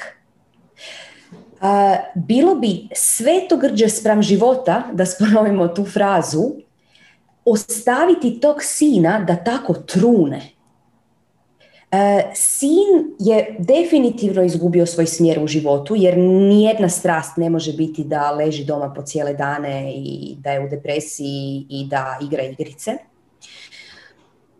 Sin je izgubio smjer što se vidi i pozljedi koljena. Koljene često ukazuju na smjer u životu, a on je baš evo ozlijedio koljeno. Da, definitivno bi ga trebalo na neki način lagano trgnuti mi ne možemo reći koji će to biti način, jer to samo u tom odnosu se može znati. Da li će to biti da mu se kaže ok, ti sad odlaziš i probaj se snaći sam i živjeti sam, ili će to biti da se u kuću uvedu neka pravila. E, definitivno što bi pomoglo tom sinu da ostvari svoje potencijale, da postane cjeloviti, da postane zdraviji, je zdraviji način života Međutim, mi ne možemo tjerati nikog na ništa.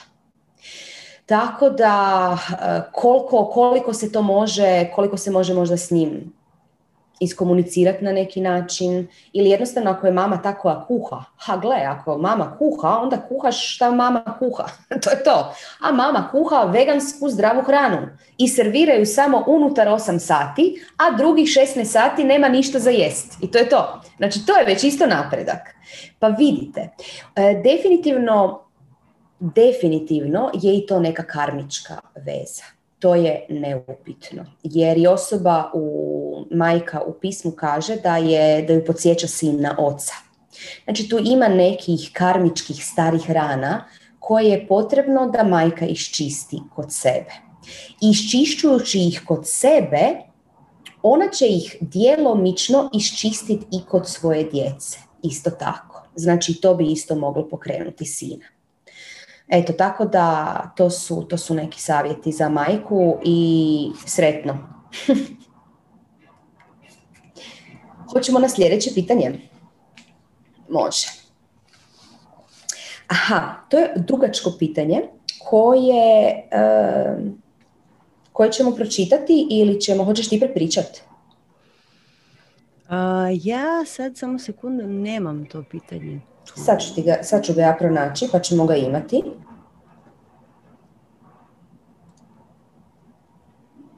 Sedam C. Mhm, tako je. Pa mislim da, da ćemo ga onda prepričati. Ja se sjećam otprilike što je tu bilo. Znači, javila nam se žena koja ima vezu za koju je bila uvjerena da je ta veza dobra i kvalitetna i seksualni život je dobar i sve je s njim u redu. Međutim, onda je otkrila da taj bludnik ima razno razne afere sa razno raznim ženama od svukuda. Drugim riječima Vara je njezin partner i ona je iznenađena. Reci Ines. E, našla sam pitanje, pa evo mogu pročitati e, točno riječi, jer su i riječi nekako bitne kojima je formulirano. Znači ovako, pitanje Cure, nakon sedam godina veze, od čega dvije godine braka, long distance, ali svaki tjedan se vidimo, znači long distance je brak, šokantno otkriješ da ti muž živi momačkim životom. Povalio brdo žena, nešto profesionalki, većina Tinder. Imamo fenomenalan seksualni život. Znači, seksualni život im je odličan. Mene dotukla činjenica da živim u laži, on se raspao od suočavanja, raspala se i ja, ali bez drame. Razgovarali smo puno. Još smo tu. Oprostila sam. Valjda.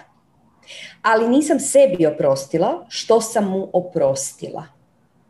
Te žene, lica, komunikacija su svaki dan sa mnom. Ne želim mu vjerovati. Dragi Lastane, imali nade za taj odnos? Ok, pa prvo što ćemo reći na tu temu, sad jesam ti ja sad uzela riječ, jesi ti htjela prva pričati, ne? Ok. Prvo što ćemo reći na tu temu, da je vjernost u vezi izuzetno bitna, ne zbog moralnih načela. Znači, e, duhovnjaci, oni istinski duhovnjaci, se ne povode za moralnim nego se povode za onim što je u skladu sa energijom života i što im ne krade energiju, ne siše energiju. Mi smo pričali o tome u prošlom isto satsangu da e, partnera dva kada se susretnu, svaki ima svoju energiju, međutim onda oni stvore jednu zajedničku energiju, kao jedan zajednički balon koji stvore. I sva tuđa energija koja dolazi ako partner jedan vara, zapravo onečišćuje taj balon, stavlja metež u taj balon. I zato, vrlo često, jer imamo taj zajednički balon, svi koji su prevareni na nekoj razini zapravo znaju da su prevareni, ali možda to nisu osvijestili. Znači, to se može osjetiti preko tog balona. Uh, unošenje tuđe energije je izuzetno kaotično onda za nas, jedinke energije koje smo tu, i za ovog koji vara, i za ovog koji je prevaren. I to jako, jako energetski iscrpljuje. Da li se želi nastaviti odnos sa osobom koja koja, a gledajte, nećemo reći osobe se neće promijeniti. Osobe će se promijeniti ako rade na sebi. Da li tvoj muž radi na sebi? Ako on radi na sebi, ne ono kao joj, ja sam pogriješio, evo nešto ću promijeniti. To pusti. Od toga ništa. Nego, da li ti stvarno vidiš da tvoj muž poduzima neke akcije rada na sebi? Ako da, tada ima šanse da se promijeni. Ako ne, ljudi koji ne rade na sebi na duhovan način vrlo često za uvijek ostanu u svojim kuticama. Možda ponekad malo promijene omote oko kutija, ako ono za Božić, pa je neki božićni omot. Ali zapravo više manje ostanu u tim istim kuticama. I s tim se čak ponose ljudi. A ja sam takav i takav. I to je to, ja se ne mijenjam, ja sam od uvijek točna. Evo, ja sam od uvijek točna, odgovorna, radišna. I s tim se jako, jako ponosi i to je dio te kutice u kojoj jesu. Isto tako i ove stvari s kojima se ne ponosimo su dio naše kutice i ne mijenjaju se ako ih mi ne mijenjamo. Znači, nije stvar, nije ovdje sad vrijeme biti velikodušan jer kao dobra osoba bi to oprostila. Ajmo to gledati energetski. Ono što ti tvoj muž radi ti izuzetno energetski šteti. Da li, on, da li ima šanse da se on promijeni? Da li je poduzeo neke korake? Ako nije, gle, vrijeme je da postaviš neke zdrave granice. Ne, to ti se desilo, nije ti se to desilo slučajno. Okay? Ne dešavaju nam se takve stvari slučajno. I to je u vrlo uskoj obitelji, znači muž. Zašto si izmanifestirala muža koji te vara? Možda zato da naučiš postavljati neke zdrave granice. Možda iz nekog drugog razloga, ali neki razlog ima. A granice se ovdje definitivno trebaju postaviti na jedan zdravi način. Sanja? Pa, rekla si više manje sve što je trebalo. Mm, znači, jedini rad koji se tu dogodio je razgovor. A svi koji nas prate znaju šta mi mislimo o tome. Znači, nikakav razgovor se ne može, nikakav razgovor neće pomaknuti planinu. Samo duboko, duboko kopanje po vlastitim jamama septičkim može pomaknuti planinu. I ovakvim odnosima, ovakvi odnosi nas ponekad nam ponekad služe da naučimo se izboriti za neke svoje stvari, da naučimo ne podnositi možda višak gluposti u životu, da možda očistimo neke stvari za koje koje nismo definirali. Jer ovo što Ines kaže postaviti zdrave granice znači definirati svoju stvarnost. Šta ja hoću, šta ja neću. I nemam tu nema tu pristojnosti, nema potrebe za time da mi sad toleriramo nešto što nama ne paše. Ovaj život je prekratak da bismo mi tolerirali stvari koje nam ne pašu, pogotovo kod naših partnera. I hvala Bogu pa ima puno muškaraca i žena na ovome svijetu koji bi rado bili tvoj partner. A, a ne mogu zato što ti imaš partnera koji te nervira i uzimati energiju. E.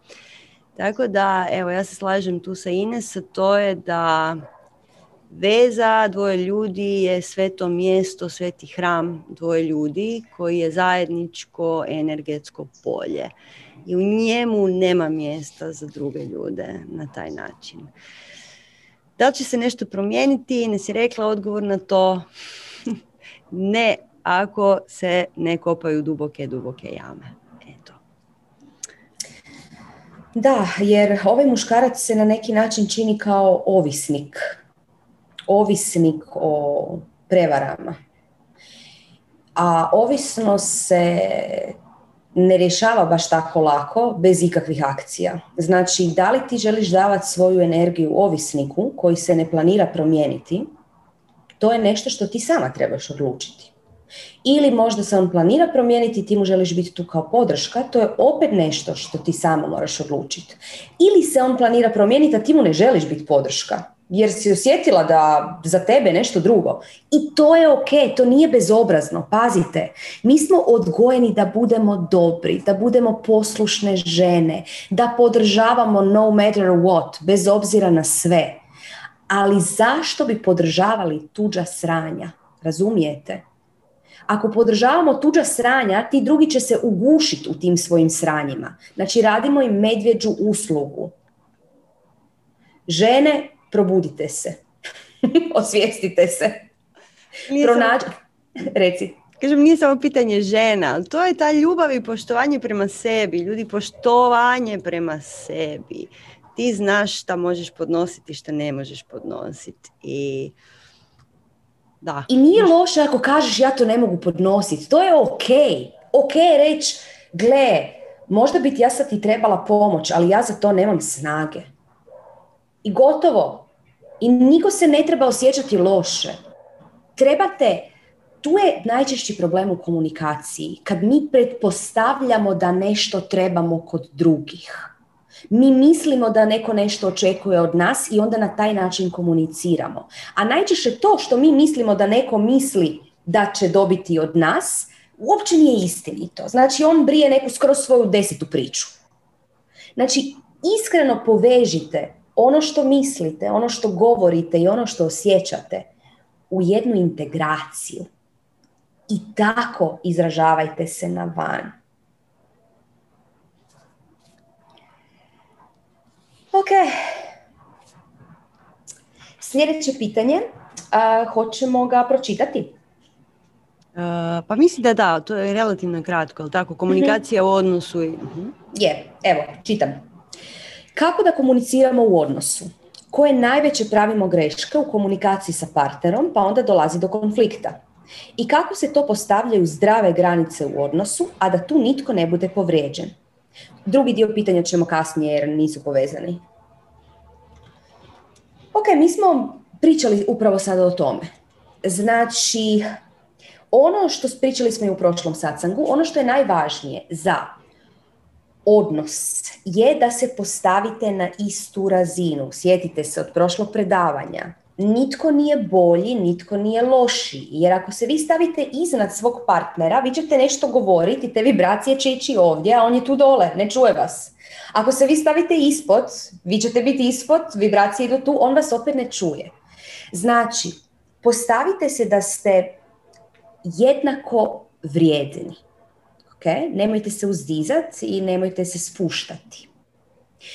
I isto tako, jako je važno imati na umu i to imati stalno ovako negdje u glavi, da zapravo ljudi najčešće kad pričaju, a to se često dešava i sa partnerima, pričaju samo zato da bi pričali, ne zato da bi čuli druge.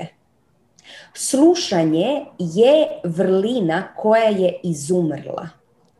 Daću vam jedan primjer, mislim ja sam puno čula o tome i čitala o tome i onda sam mislila nije baš tako, pa ljudi slušaju.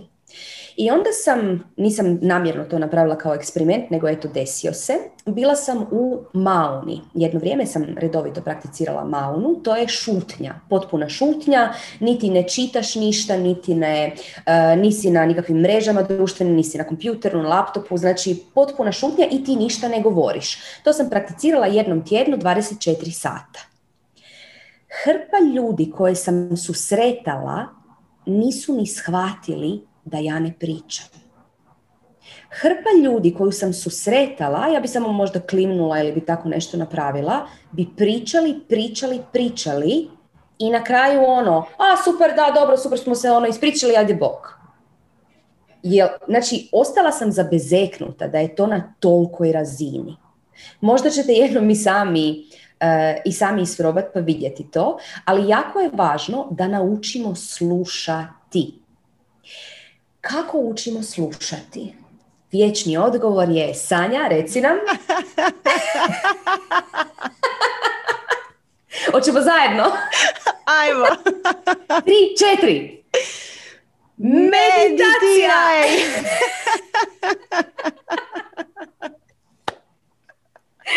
da, meditacija je način kako ćete naučiti slušati. Jer u meditaciji naučite slušati tišinu. I onda naučite da je tišina sveta i kako je to Sanja u svom predavanju jednom tako lijepo rekla, stalno to rezonira u meni, da sve što kažete, recite, profiltrirajte i recite samo ono što će oplemeniti tišinu. Kada bi tako pričali, onda bi te komunikacije bile jako dobre. I naravno u svim tim komunikacijama u odnosima moramo paziti da ne budemo reaktivni, već proaktivni. Šta to znači? Ne znam, netko recimo, netko u vašem kućanstvu, ajmo reći da je to vaš muž, je loše oprao suđe. Sad, vas to ne ljuti. I vi imate taj trenutak u kojem možete odlučiti da li ću se ja stvarno naljutiti ili ću jednostavno se nasmijati i oprato suđe sama. Ako se naljutim, naravno da idem iz agresije, naravno da idem iz svog džure i naravno da potičem vibraciju džure i kod njega. Ako ja nekog napadnem, taj neko vrlo vjerojatno će se braniti. I to će vrlo vjerojatno biti agresivno. Doći će do vikanja. Zašto će doći do vikanja? Jer komuniciraju naše džure. Naše pravo ja se odvojilo. Svako je u jednom kutu sobe i čuči ovako zgrčeno i ne čuje se naše pravo ja. I onda to prolazi kroz džuru ko neko deranje. Okay? To nije način na koji se komunicira. Važno je biti proaktivan i proaktivno odlučiti, ok, da li je sada ova moja reakcija koju ja sad osjećam da bi trebala napraviti ispravna i najbolji put kako ću nešto objasniti svome partneru. Međutim, da bi dobili tu sekundu odluke, vi opet trebate imati dovoljno slobodne energije. Razumijete? Znači opet se vraćamo na duhovni rad i na meditaciju. Jer ako nemate dovoljno slobodne energije, ako ste zauzeti sa strahovima, sumnjama, krivnjama, mota vam se po glavi zzz, i onda vidite, vidite neoprano suđe i prvo što će biti, a zašto nisi ovo oprao? Ok? Ako vi u svojoj glavi imate tišinu, vidjet ćete suđe, osjetit ćete, aha, mali nemir, ho, ho, pa on to nije oprao, a rekao je da će oprat. I onda odlučite, ali ljutnja sad ne bi tu ništa poduzela, vidim da je baš u nekom dobrom raspoloženju, nema veze, opraću ja suđe i super ćemo se družiti zajedno.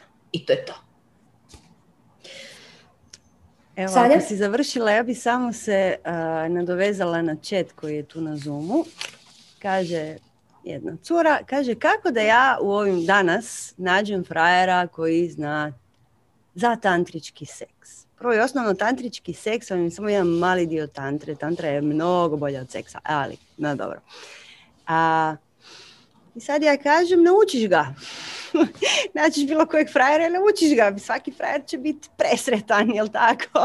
Ono, zdravo, ja sam Sanja, ja bi tebe naučila tantrički seks. Bili ti možda došao sa mnom? Pa, damn! e, međutim, kako da ja naučim nekoga nešto što i sama ne znam? Ehe. Ines ćeš ti da ja krenem po Pa evo mogu, mislim ja ću biti kratka, ovo je vrlo jednostavno. To je ono o čemu cijelo vrijeme pričamo. Znači prvo trebate to pronaći kod sebe, onda to možete ili izazvat u drugim ljudima ili podučiti druge ljude. Znači vrlo jednostavno, kreni uči tantru, šta čekaš? To je onih tvojih pet minuta na dan, sljedećih 90 dana. Evo ga, našla si, bravo. bravo, bravo. E, ali onda kad kažeš, joj, kako je to sad tantrički seks od 800 sati, to nije uopće točno. Znači, kako se uči tantrički seks, kao i sve druge stvari, polako, korak po korak. Prvo, ili ćemo skupa, meditacija. Onda, nakon toga, upravljanje energetskom jezgrom. Znači, tantra vam je kontrola energetske jezgre i vrlo, vrlo zanimljive energetske prakse. Ines, mislim da ćemo morat uh, onaj naš tantrički projekt predstaviti svijetu uskoro jer vidim da ovdje velike potrebe se događaju. Hoćemo sad? Ne, malo nisam spremna. Ne, onda ništa, dobro, ok. nisam spremna za Planom stay tuned, imamo nešto, nešto u tom smjeru. da, kaže gdje učiti tantru? Gledajte, tantra vam se ne možete vi učiti tantru na način da upišete tečaj. Osim kod nas. Kad će biti, ne, zezam se. Uh, ne možete učiti tantru na taj način zato što je tantra ogromna. Znači, yoga vam je jedan dio tantre. Znači, svi koji su ikad krenuli učiti jogu, svima vam je jasno da do smrti ove sad nema šanse da vi to naučite. Nekoliko života ti treba da to naučiš. Znači, tantra je ogromno područje i krene se tako što meditirate. Meditacija je, zamislite, dio tantre. Krene se tako što počnete raditi fizičke prakse. One mogu biti plesne, one mogu biti jogijske, one mogu biti razno razne druge fizičke prakse. Rade se prakse sa dahom. Jako puno stvari se radi sa dahom, jer mi uopće naš dah ne razumijemo. Mi uopće ne znamo koje mi oruđe imamo za doživljavanje raznih čudnih stanja. Ne treba vam droga, ljudi. Šta kaže Wim Hof, get high on your own supply. Ne treba ti ništa izvana da bi ti aktivirao svakakve stvari unutar sebe. U svakom slučaju, tantra se uči korak po korak prvo i osnovno vidite šta vas od te tantre ogromne zanima. Ako je to seks, zanimljivo, super, ali dalje ćete morati meditirati i raditi na svojoj energetskoj jezgri. Uh, ovi satsanzi nisu loši za to, evo ista stvar. Boginje vam isto nisu loše za to, boginje su čista tantrička praksa zapravo. Uh, sve ovo što pripremamo mi dalje isto je dosta tantrički. Uh, ono što je važno je početi upoznavati samoga sebe. To je zapravo tantra. U smislu da doista upoznaš svoje energetsko biće, svoje spiritualno biće. I uh, evo tu ću stati, jer bi sad mogla pričati o tantri još 780 tisuća godina. Eto, to je to. Krenite meditirati. E, kozmički orgazam, da, je. Što se tiče tantre, evo ja ću reći samo rečenicu, a to je da Krenite vodit ljubav sa životom. I znanje tantre će se lagano početi otvarati. Ok? Vodite ljubav sa životom. Zapamtite. Ok, sad sa vođenja ljubavi e, sa životom i kozmičkog orgazma prelazimo na zdrave granice. A čekaj, samo još, ček samo sekundu, astrologiju jesmo E dej, prvo zdrave granice, onda ćemo astrologiju. Bez brige. Znači, zdrave granice, kako ih postaviti? Pa prvo, e, vi trebate znati što vi želite. To je pod broj jedan, jer kako ćete postaviti zdrave granice u nekim stvarima ako ne znate koji je vaš put, za čim idete. Znači, tu je opet ona cjelovitost, to je opet ono pronaći sebe u sebi. I onda vidite, ako nešto troši vašu energiju. I pazite, eh, osloboditi svoju energiju i koristiti ju za svjesno manifestiranje života, što je nužno, jer vi ne možete svjesno manifestirati život ako niste oslobodili dovoljno energije za to. Oslobađanje svoje energije je jedan proces i to nije lako. I onda kad dođete negdje i vidite da vam neko samo tako na neki način vam curi energija zbog nekih stvari, Naravno, nitko vam ne može nikad krasti energiju, možete ju samo vi davati, to zapamtite, znači samo ju vi možete davati, ali zbog nekog programa koji se u vama upali zbog druge osobe, vi dajete, nesvjesno, otvorila se rana i tu curi. Znači, trebamo prvo postati svjesni, svjesni sebe. Svjesni, svjesni našeg, naše vibracije. I ako osjećate da imate rane i da vam negdje nešto curi, krenite se popravljati, ali napravite jedan privremeni, ajmo reći, kao da stavite privremeni flaster, a to je postavite neku zdravu granicu negdje. Ili ako ste vi već cjeloviti i poznajete sebe i znate šta želite, šta ne želite, nemojte imati straha postaviti granice sa drugim ljudima kako ne bi otišli u nekom smjeru u kojem ne želite otići. Sanja?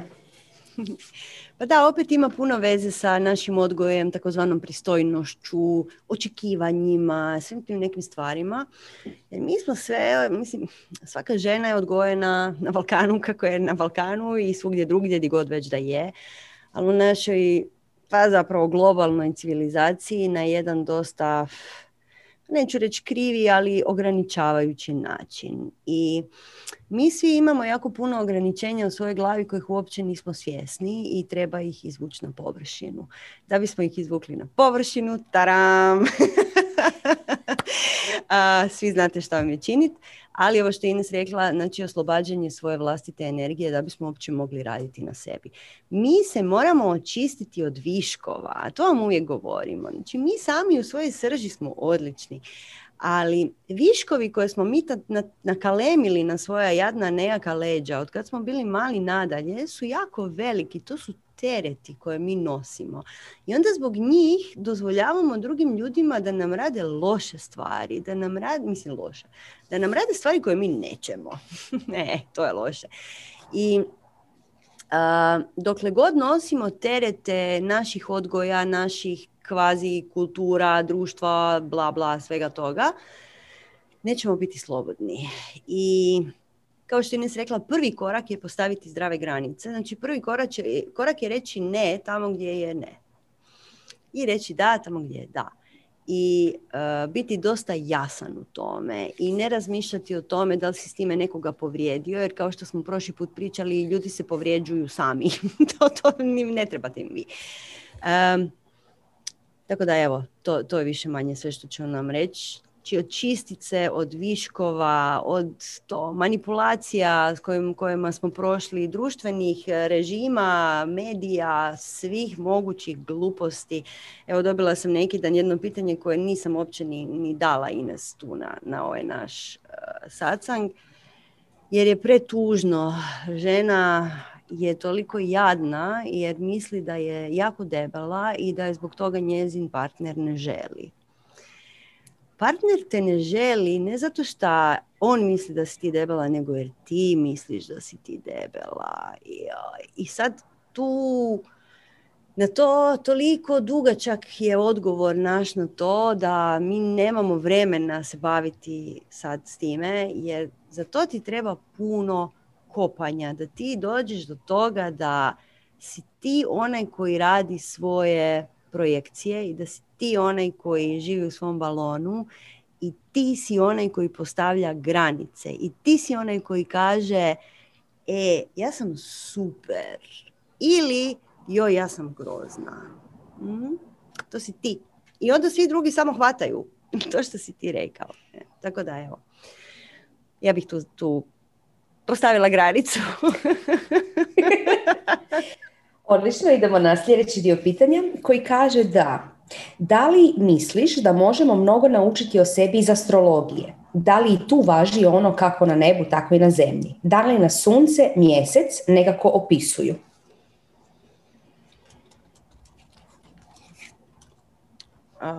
evo ja ću. Uh, sorry, evo još tu i četam i svašta radim. Multitasking, to je to, ženska, ženska energija. Mogu i četati i pričati. Astrologija. Astrologija je jako zabavna disciplina. Zabavna. Mm? I kad idete čitati nečiju natalnu kartu u detalje, možete možda primijetiti neke osobine i neka ponašanja, neke talente koji ti ljudi imaju. Uh, Džotiš je možda čak malo bolji u tome. Džotiš je malo stariji, budući da je Džotiš izveda, onda Džotiš ima još neke svoje dodatne planete i šta ti ja znam svašta nešto. Uh, evo, moje poznavanje astrologije nije veliko i ali je dovoljno da mogu reći da definitivno iz nečije natalne karte možeš iščitati neke simpatične osobine, ali to je sve igračka. To je sve igračka zato što mi smo proizvod i uh, nus proizvod naših odgoja, a to vam tamo neće pisati. Pisat će okolnosti pod kojima ste se rodili, pisat će, zapravo šta je natalna karta? Natalna karta je jedna idealna situacija. Duša kad se rađa, kad se inkarnira u ovo tijelo, kaže aha, meni treba za moja učenja koja ja moram napraviti, treba mi takva i takva situacija, takve i takve okolnosti da kad se rodim, da mi pođe za rukom eventualno ispuniti svoju darmu, svoju karmu i tako dalje. E, Znači duša postavi neku idealnu situaciju i kaže ok, roditelji ovakvi, kuća onakva, e, prostor ovakav, datum takav. Planeti tu, tu, tu, tu i tu i ti imaš talent za glazbu, ti imaš talent za uh, stvaranje zajednice, ti imaš talent za, nemam pojma, matematiku. I bit ćeš dobar u biznisu jer znaš pričat s ljudima. I to je sve jako simpatično. Međutim, onda sretnite osobu koja ima 40 godina, koja ima tu natalnu kartu, koja je u međuvremenu odlučila promijeniti se 580 puta, koja je skinula sa sebe hrpetinu tereta koje je imala ili koja nije skinula sa sebe hrpetinu tereta. Znači, ako je to osoba koja živi običnim životom i ne bavi se sobom i ne, ne razvija ljubav prema sebi, onda će ona doći, ta duša će doći u tu idealnu situaciju za učenje, međutim onda će je zgromit politika, marketing, potresi, prijatelji, društvo, bla, tisuću stvari okolnosti.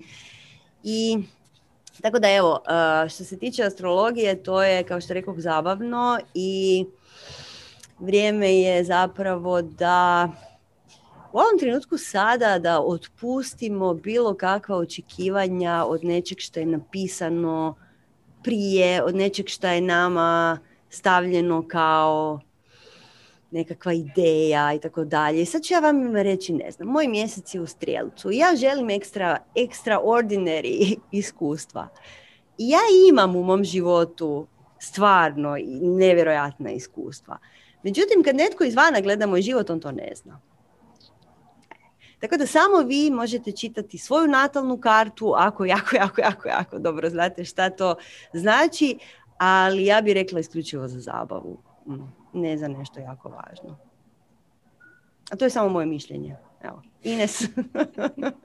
ja se zapravo slažem s tobom. Uh, mislim da je jako važno isto ko čita tu natalnu kartu, da natalne karte mogu svašta reći, ali Planete su tu kao jedan vjetar u leđa.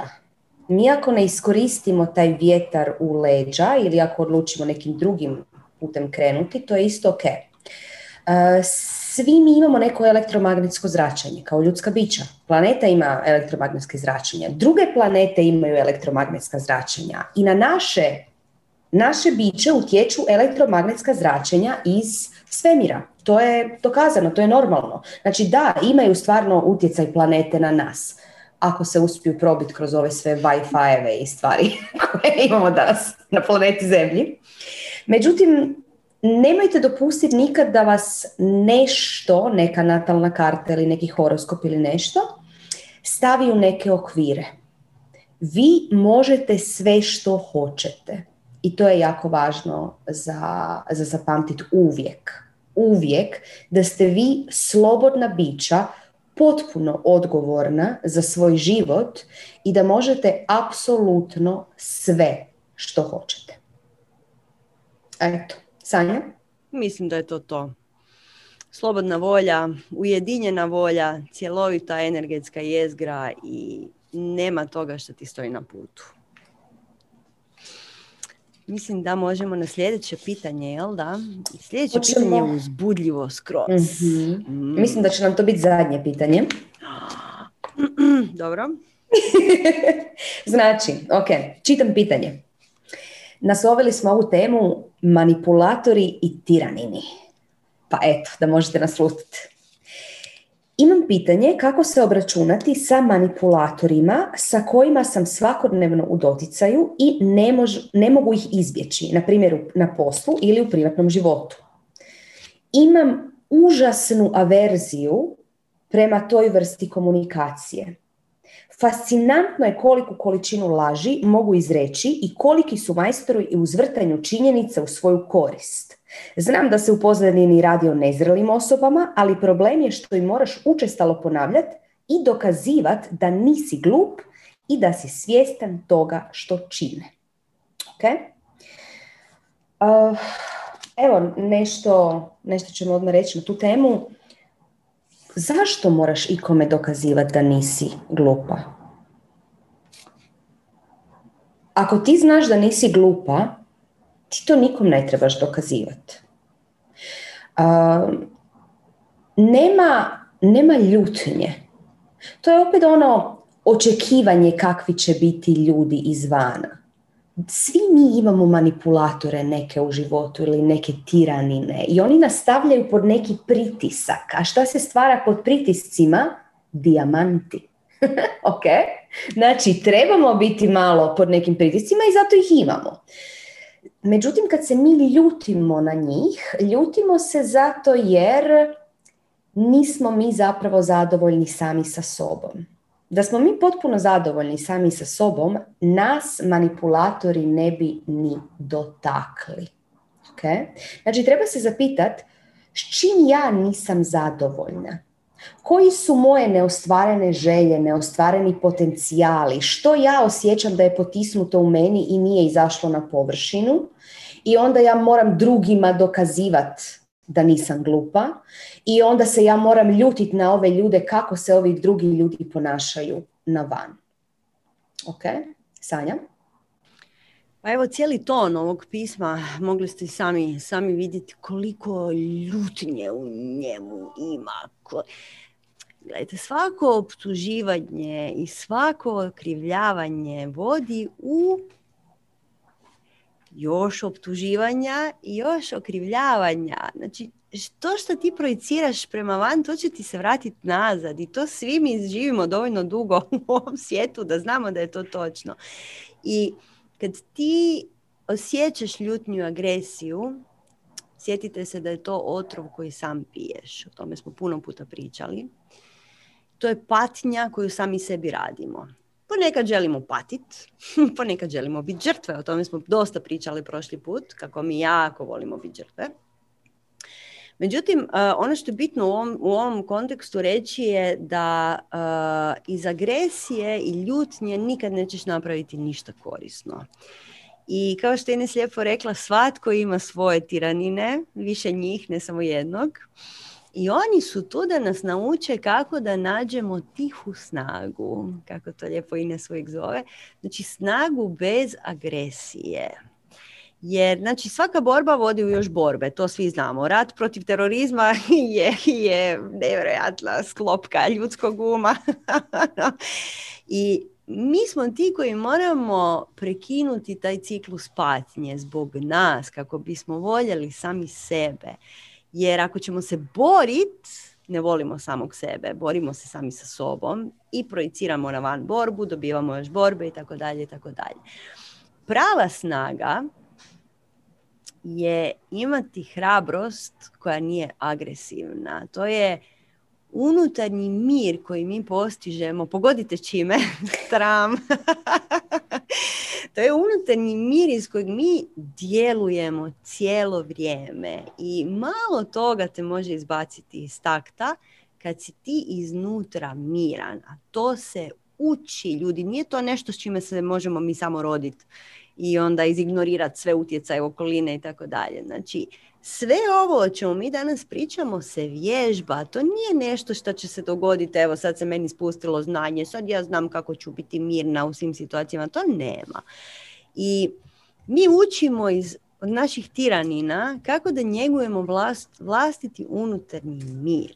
I što duže to radimo i sjetite se, barem 90 dana, svaki dan, Što duže to radimo, to nam manje smetaju svi ti izazovi izvana. Odnosno, mi se zapravo izmaknemo.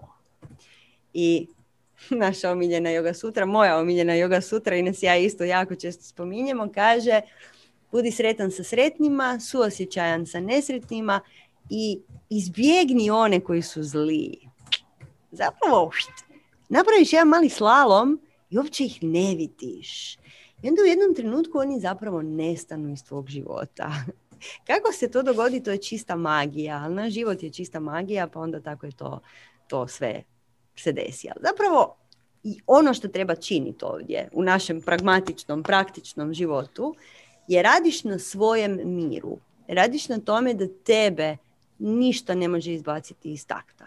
I onda se dogodi situacija koja te, o, kako te izbaci iz takta, wow, eksplozija ti se dogodi. I onda vidiš, e, vidiš uh, posljedice vlastite eksplozije. To je uvijek fantastično. Posljedice vlastite eksplozije su ko posljedice zemljotresa u Sisku i Petrinji. O Bože moj mili, šta ćemo sad? E. Ali anyway, znači radimo na svojem miru, svako toliko nam se dogodi izboj, oprostimo si to, volimo se i kažemo ok, idemo dalje raditi na svom miru. I s vremenom uh, ćete iz života iščistiti tirane. Odnosno, budući da ćete vi projicirati mir iz svojeg balona, uh, vidjet ćete sve više mira izvana. E. I za početak treba doslovno izbjegavati udarce i shvatiti da ljudi koji su agresivni, oni su zapravo jadni, oni su nesigurni. Ja ponekad njih zovem mlade duše, oni su došli tu i nemaju pojma šta rade. Ne? I onda traže uzbuđenje na potpuno krivim mjestima, jer ti ljudi koji su tirani, oni traže uzbuđenje, oni traže dramu, oni traže svađu, oni traže, oni traže zapravo adrenalina. I umjesto da se bace na zipline ili nemam pojma šta da rade, trče, skaču s padobranom ili nešto, oni su odlučili vas mrcvariti. E. I kad vi na njega doista iskreno iz dubine kažete, jadan, a kako je meni njega žao, ali ono stvarno, stvarno ti ga je žao, jer on je jadan i ne zna drugčije i ne zna bolje. I s vremenom mi zapravo postajemo kao jedan monolit. E, ništa nas ne može više pomaknuti. Ne? I tako da evo, tirani su tu da nama pokažu kako da mi postanemo monolit. Znači meditirati, naravno, tražiti sebe, svoju očvrstiti svoju energetsku jezgru, znači pravilno se hraniti, dobro razmišljati za sebe, voljeti se, davati si ono što ti treba, imati svrhu, imati smisao. I onda ćete početi primjećivati kako se ljudi oko vas mijenjaju magično ili nestanu, to je isto zanimljivo. Neki ljudi iz života vam samo nestanu. I uopće se ne sjetite da su tu bili. E. Tako da evo, mislim da je to od mene za sad. Ines? E, kada napravite sve ove stvari koje je Sanja rekla, znači kada pronađete svoju svrhu, živite svoju svrhu, živite svoju strast, otkrijete svoje potencijale, kada postavite zdrave granice u odnosima, kada iskreno komunicirate sa drugima, tada vaš balon, ajmo ga tako nazvati, vaša energija oko vas postane toliko protočna, toliko čista, toliko jaka da vibrirate na jednoj vrlo visokoj frekvenciji. To se često zna reći i frekvencija e, kolibrića. Znači kolibrić, kolibrić pije e, samo nektar. Ne pije iz otrovnih biljaka ili nekakvih smrdljivih ili nekakvih, nekakvih neugodnih biljaka. Znači pije samo nektar. Tako i vaša jezgra vibrira i dopušta da joj dođe u blizinu samo pravi nektar života. To je ono što želite. I onda ti manipulatori i tiranini će prolaziti pored vas, međutim, to vas neće doticati. Okay? E, takvu, takvu jezgru stvoriti, e, jezgru kolibrića, potrebno, je, potrebno je iznova i iznova, iznova raditi, raditi i raditi na sebi. Eto. Mislim da eh, je to bilo zadnje pitanje. tako da, evo, Sanja ćeš nešto reći? Evo, još bih nešto htjela reći. Evo, dobili smo još jednu, još jednu nagradnu mjesto za boginje. Evo, hvala Ines B, kogod da je, da je još poklonio jedno mjesto za boginje. Evo, izgleda da ćemo do prvi prvog Ines imati puno poklonjenih mjesta za boginje. Ali nemojte s tim računat. Ima puno boginja koje se žele probuditi, da. Hvala vam jako, jako puno na svemu, na svemu, na svim ovim komentarima, na svim ovim četovima. Znam da neke stvari nismo uspjeli odgovoriti. Još je na YouTube bilo pitanja, a bombardirane smo pitanjima i evo jedino što možemo ponuditi je još još koji satsang na ovu temu. Jedna mi je ostalo još jako puno tema za obraditi. Pa evo, ne znam kad ćemo se vidjeti, mislim da će to biti sljedeće godine, kako to dobro zvuči, jel da Ines? da, da, mislim da sljedeća godina zvuči jako dobro. hvala, vam, hvala vam svima od srca i šaljemo vam puno ljubavi, one univerzalne I zapamtite uvijek da u kojem god odnosu ili u kojoj god teškoći se nađete, ako u sebi osjetite nešto, samo provjerite je li to iz vibracije straha ili vibracije ljubavi. I onda slijedite put vibracije ljubavi i ne možete pogriješiti. Bio to odnos sa drugima, bio to odnos sa, vami, sa vama samima, bio to odnos sa vanjskim okolnostima. Uvijek ljubav. Hariom Tatsat, namaste. Želimo vam sretnu novu godinu. Mi smo sigurni da će biti presretna. Biće čarobna, osjećam to. Stvarno, bit će predivna. da, da, hoće. lijepo se provedite i vidimo se uskoro na sljedećem satsangu. Hariom, laku noć.